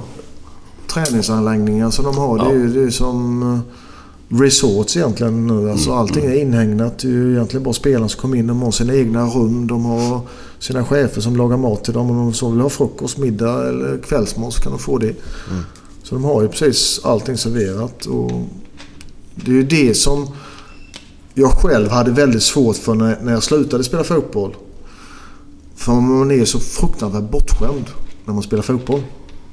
Något så enormt. Alltså, då jag måste åka iväg. Jaha, då, bokar jag, då fixar jag det, det, det. Fixar, då har du någon i klubben som fixar allting till dig. Om det går sönder någonting i huset så ringer du till han i klubben och säger du den har gått sönder. Ja, då fixar jag så att de kommer dit. Så en kvart senare så är det någon hemma hos dig som fixar saker. Samma sak om du har problem med bilen eller du ska boka resor eller du ska göra vad som helst. Fixa dem. När du slutar spela fotboll, då ska du börja ordna allting själv. Ja, men det var jättesvårt i början. Alltså, för du har aldrig gjort det. Alltså, du är bortskämd. Och, och du, du ska börja ta tag i det. Alltså, det var som en fågelunge i början. Men- så, Ja, men jag tänkte säga det. Men det är ju lite grann som att bo hemma. ja, Faktiskt. men så är det. Alltså, du, du är bortskämd. Alltså, på, på ett bra sätt. Alltså, du mår ju bra av det. Men det är ju svårt sen när det väl den tiden tar slut. När det verkliga livet börjar. Men den biten med lag, den biten som du pratade om här nu. Mm. Kan det också vara en saknad? Ja, allting är ju en saknad. Alltså allting är ju en saknad. Alltså, det, det är ett fantastiskt liv att få ha och få vara med om egentligen. Eh, för det finns ju ingen bättre känsla och det tror jag säkert Glenn håller med om. Att spela sådana här stora matcher när det är mycket folk och bra väder. Och den här känslan man får innan en match, under en match och efter en match när man har vunnit. Alltså det är den bästa känslan som finns. Ja, fy fan. Det är gött. Men du pratar om känslor där. Mm. Kan du berätta om din största upplevelse din, i matchväg då? Den, den största, häftigaste upplevelsen jag varit med om det var min avslutningsmatch i Anderlecht. Har du lust att berätta från morra till att du går och lägger dig den dagen? Har du lust med det? Uh, jag får se om jag kan komma ihåg allting vad som hände den dagen. För att... eh, jag hade beslutat ett år innan jag kommer sluta det året. Eh, jag kände på kroppen, på mig själv också att det börjar, börjar ta emot mer Vilket mer. år är vi på då? Då är vi säsong 2005-2006. Jag slutade 2006. 36 år. Jag skulle bli 36. Så det är, eh, det är helt okej. Men i vilket fall som helst så visste jag då att det kommer vara min sista match mot Sulte Vargem hemma. Det som var det komiska i alltihopa var att det blev en avgörande match om vi ska vinna ligan eller inte. Så det är inte bara en sån där match som man spelar av. Utan vi var tvingade till att vinna om vi skulle bli ligamästare. Så A. Jag måste koncentrera mig för att det är min sista match. B. Jag måste koncentrera mig ännu mer för att vi ska bli ligamästare. Så det var ingen sån där ploj att man kunde gå och skratta sig igenom alltihopa. Hur var de då, de andra? Ja, de var helt okej. Alltså, de... eh, Men låg de... Vilken... Alltså, eh, mitten och Ja, ja, mitten. ja. Så det var ingen sån där eh, bottenlag Nej. på något sätt. Och... Eh, fantastiskt. Vakna på morgonen. Fantastiskt väder. Mm. Detta var i början på maj. Eh, var säkert 25 grader. Och jag visste då att mina föräldrar var där. Eh, Linda och barnen var där. Mina bästa kompisar, han som har pratat om Tom och hans familj var på matchen. Mina kompisar från, eh, här från Falkenberg var där. Alla de nära var på matchen. Jag visste ju att någonting kommer hända under, under matchen eller, eller sån sak. Jag faktiskt en aning om. Men jag visste inte vad. Och eh, Christian Wilhelmsson var ju där också samtidigt som mig då. Eh, och eh, när väl då matchen ska börja, när vi står uppställda utanför. Så kommer min pappa och min son in på planen och ska göra Eh, avsparken. Och jag är inte någon sån som är känslosam på något sätt. Utan jag visar inte känslor på, på så sätt. Utan då börjar jag känna att tårarna börjar komma i ögonen. För då börjar jag fatta att det börjar bli lite känslosamt detta. Och då kände jag, och så tittade jag på Christian. Han gör han likadant och så någon annan. Det är samma sak där. Så, så innan vi skulle spela en avgörande match så vi böla allihopa. så Vad- gan- vad fint. Ja, det är jättefint. Det är ganska känslosamt så. Och eh, det var en häftig upplevelse. Och, så gick de ut och så skulle vi spela den här matchen. Och då fick jag ett avtack, alltså tack överallt på hela läktaren.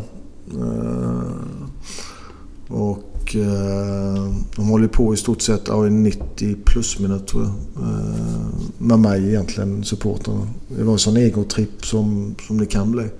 Sen vinner vi då matchen med 3-0. Så blir jag avtackad i kan bli, 75 minuter eller så. Det stod 3-0. Så gick jag ut. Och sen satt jag på bänken de sista 50 minuterna och stort sett bölade.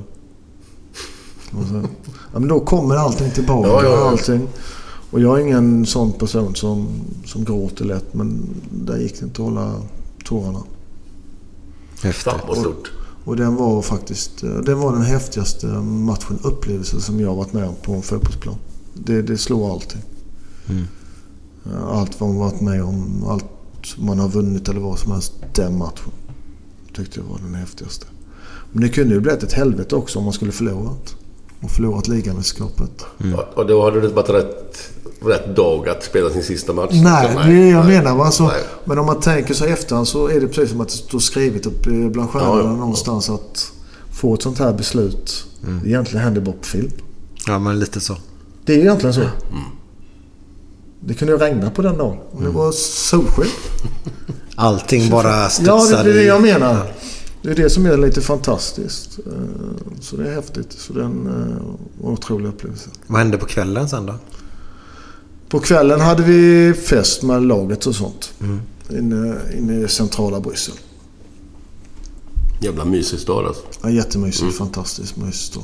Det är det. Eh, Så har ni inte varit där så får de åka dit.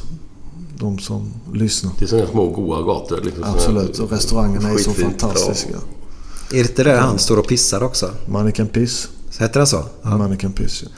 Det är nära Grand Place. Grand Place är det stora torget inne i centrala Bryssel. Du heter arenan van Stocken eller något? Konstant van der Stock-stadion. Van der Stock. Den gamla presidenten. Nu är det hans son som är president. Så det. Vilken avslutning. Ja, verkligen. Det blir ju så himla bra med allting. Med att kunna avsluta med ligamästerskap och sista matchen. Så där band du ihop säcken verkligen Precis. genom att när du var 16 år Mm. åker du dit, provspelar 10 dagar. Mm. Eh, gör första matchen katastrof. Mm. Andra matchen 3-4 mål sa du va? Mm. Eh, får kontrakt med dem, ungdomskontrakt. Mm. Och där började en resa. Där börjar resan. Mm. Och sen så slutar den på ett sånt vackert sätt då. Ja, den slutade på ett speciellt sätt eh, med att jag kom tillbaka till Anderlecht. Och det som är ganska häftigt. Jag har ju alltid haft en, en kärlek till den klubben som, som den har haft till mig också. Alltså, vi har passat bra ihop. Eh, både människorna där runt omkring, ledarna och, och, och allting. Så när jag skulle gå till Olympiakos, när jag fick den här förfrågan från Olympiakos. Eh, så var det mycket tack vare att de gav sådana fantasisummor på den tiden som man inte kunde tacka nej till. Mm. Så enkelt är det egentligen. Eh, och det, jag har en speciell relation till, till presidenten eh, i Anderlecht. Eh, för han kallar mig sonen som jag aldrig fick. Han har två döttrar. Jaha. Så han har speciellt kontrakt med honom. Och eh, så sa han till mig eh, efter dina tre år så kommer jag till Aten och så hämtar jag hem dig så kommer du hem och avslutar din karriär i Anderlecht. Ja, ja, det är inga problem. Kommer du ner bara. Så han, kom, så han kom ner varje år. Så ni bestämde det innan du drog alltså nästan? Då? Ja, eh, att han skulle komma och hämta mig. Så han kom ner en gång varje år. Så kom han ner till mig och hälsade på. Och Det är sen- stort, fy fan. Och sen kom han då ner och, eh, och sa att eh, när jag skrev på kontraktet med att du går ju som bossman då Så fick han ju komma efter första januari. Så kom han då efter så vi skrev på då efter och då fick jag ett livstidskontrakt med Anderlecht. Som jag har hela livet. Men Vad jag, innebär, vad innebär det? till jag dör har jag ett kontrakt. Vad Man, alltså, jag fattar inte riktigt. Jag har ett kontrakt till jag dör. Ja, men har, du- har du betalt? Ja, men jag sa upp kontraktet. Jaha. Jag flyttade ju hem. Så, jag, Ja, du menar så. Nu, nu hänger jag med. Förlåt. så jag hade ju alltid någonting. Du, du kunde gått det med rullator då? kunde jag om jag ville. Häftigt. Om jag så ville. Ja. Så jag har en speciell Ja, det förstår jag.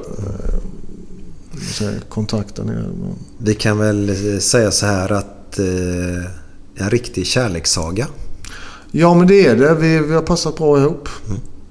Hur ofta är ni nere nu för tiden? Eh, jag var nere och såg Anderlecht Manchester United i Europa League. Var nere och tittade. Eh, Så jag har varit där någon gång nu också med, med grabben för han rehabiliterar sig för knät då. Så jag har varit där nere också för jag känner några som är jätteduktiga på rehabträning. Så jag har varit där nere. Vi skulle vilja spela en låt för dig. Okej. Och efter låten så kommer ju Glenn med sina fantastiskt bra historier, eller hur? Absolut, Men, absolut. I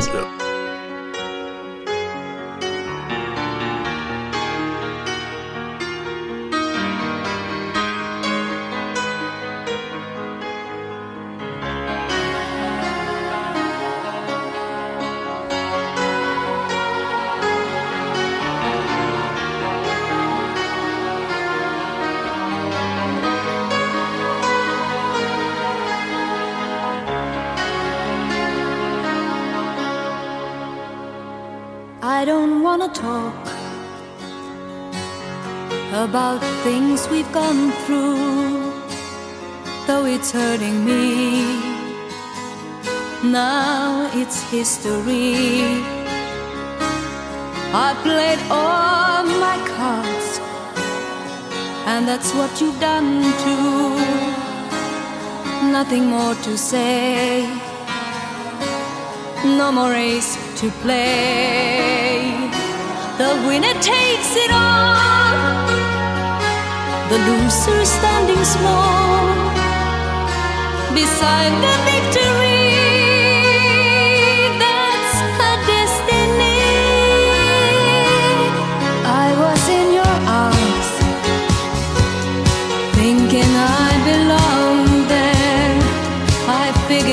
ser.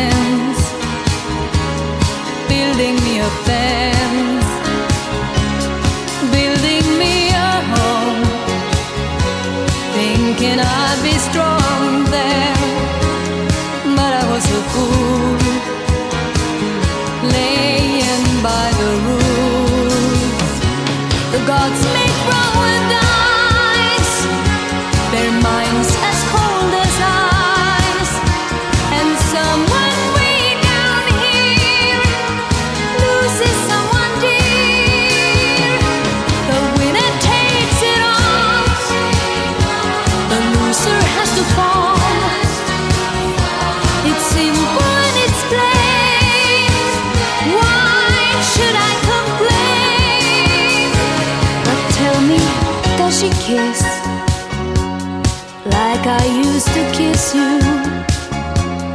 Does it feel the same when she calls your name? Somewhere deep inside, you must know I miss you. But what can I say? Rules must be obeyed.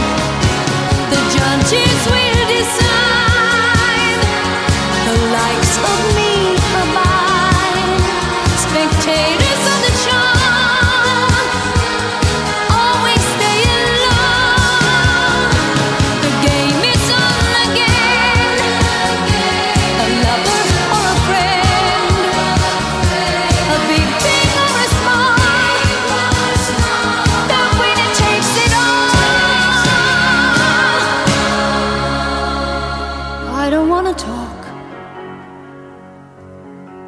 if it makes you feel sad, and I understand.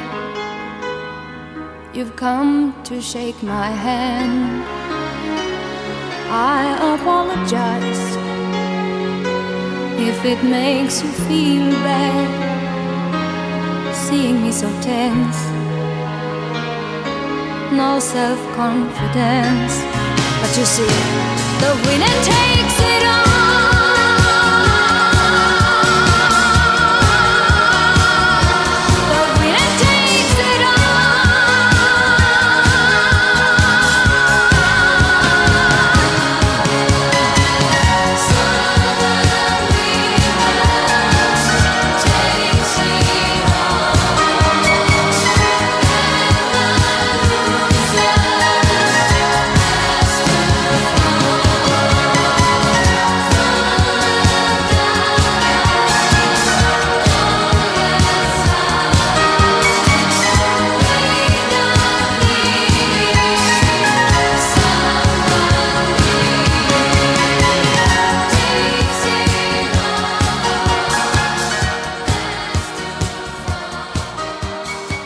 Doktorn, doktorn. Min son tror att han är en höna. Men herregud, hur länge har han trott det? Ja, sex månader ungefär. Men vad fan har han inte kommit hit tidigare för? Ja, vi behövde äggen. det är så dåligt. Det var, det var en norrman som åkte ner till Afrika. Så träffade han eh, en, en typ en stam där nere, en, alltså en folk, folkgrupp. Så kom han i jävligt bra kontakt med en gubbe där nere. Så frågade han då efter ett tag hur, hur träffar man brudar här nere liksom? Ja men du gjorde bara så här, sa han afrikanen då att du hittar ett stort hål i en bergvägg. Så rusar du in och så bara skriker du liksom Hoho! Och så får du ett svar och så jävlar så är det bara att köra. Okej, okej, okej. Så han gick ut i skogen där så kom det ett berg och så kollade han. Vad fan är det ju ett hål? Så han gick in där då. Och så sa han ho, ho. Så kom det ett svar då. Ho, ho. Och då tänkte han jävlar. Sen stod det i tidningen dagen efter. Naken norrman ihjälkörd av tåget.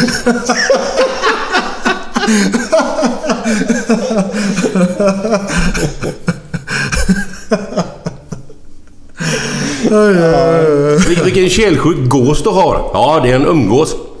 Ja, men den var gammal. Ja, ja. men Jag Nu, tycker är får vi inte stoppa honom här. Du får en sista nu då. Okej, får man ta med hunden på flyget? Nej, tyvärr. Det är taxfree. ha det gött.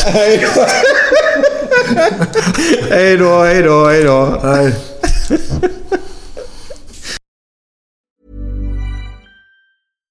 Hi, I'm Daniel, founder of Pretty Litter. Cats and cat owners deserve better than any old fashioned litter. That's why I teamed up with scientists and veterinarians to create Pretty Litter. Its innovative crystal formula has superior odor control and weighs up to 80% less than clay litter. Pretty Litter even monitors health by changing colors to help detect early signs of potential illness. It's the world's smartest kitty litter. Go to prettylitter.com and use code ACAST for 20% off your first order and a free cat toy. Terms and conditions apply. See site for details. Even when we're on a budget, we still deserve nice things. Quince is a place to scoop up stunning high-end goods for 50 to 80% less than similar brands. They have buttery soft cashmere sweaters starting at $50, luxurious Italian leather bags, and so much more. Plus, Quince only works with factories that use safe, ethical, and responsible manufacturing. Get the high-end goods you'll love without the high price tag with Quince. Go to quince.com slash style for free shipping and 365-day returns. Even when we're on a budget, we still deserve nice things. Quince is a place to scoop up stunning high-end goods for 50 to 80% less than similar brands. They have buttery soft cashmere sweaters starting at $50, luxurious Italian leather bags, and so much more. Plus, Quince only works with factories that use safe, ethical, and responsible manufacturing. Get the high-end goods you'll love without the high price tag with Quince. Go to quince.com slash style for free shipping and 365-day returns.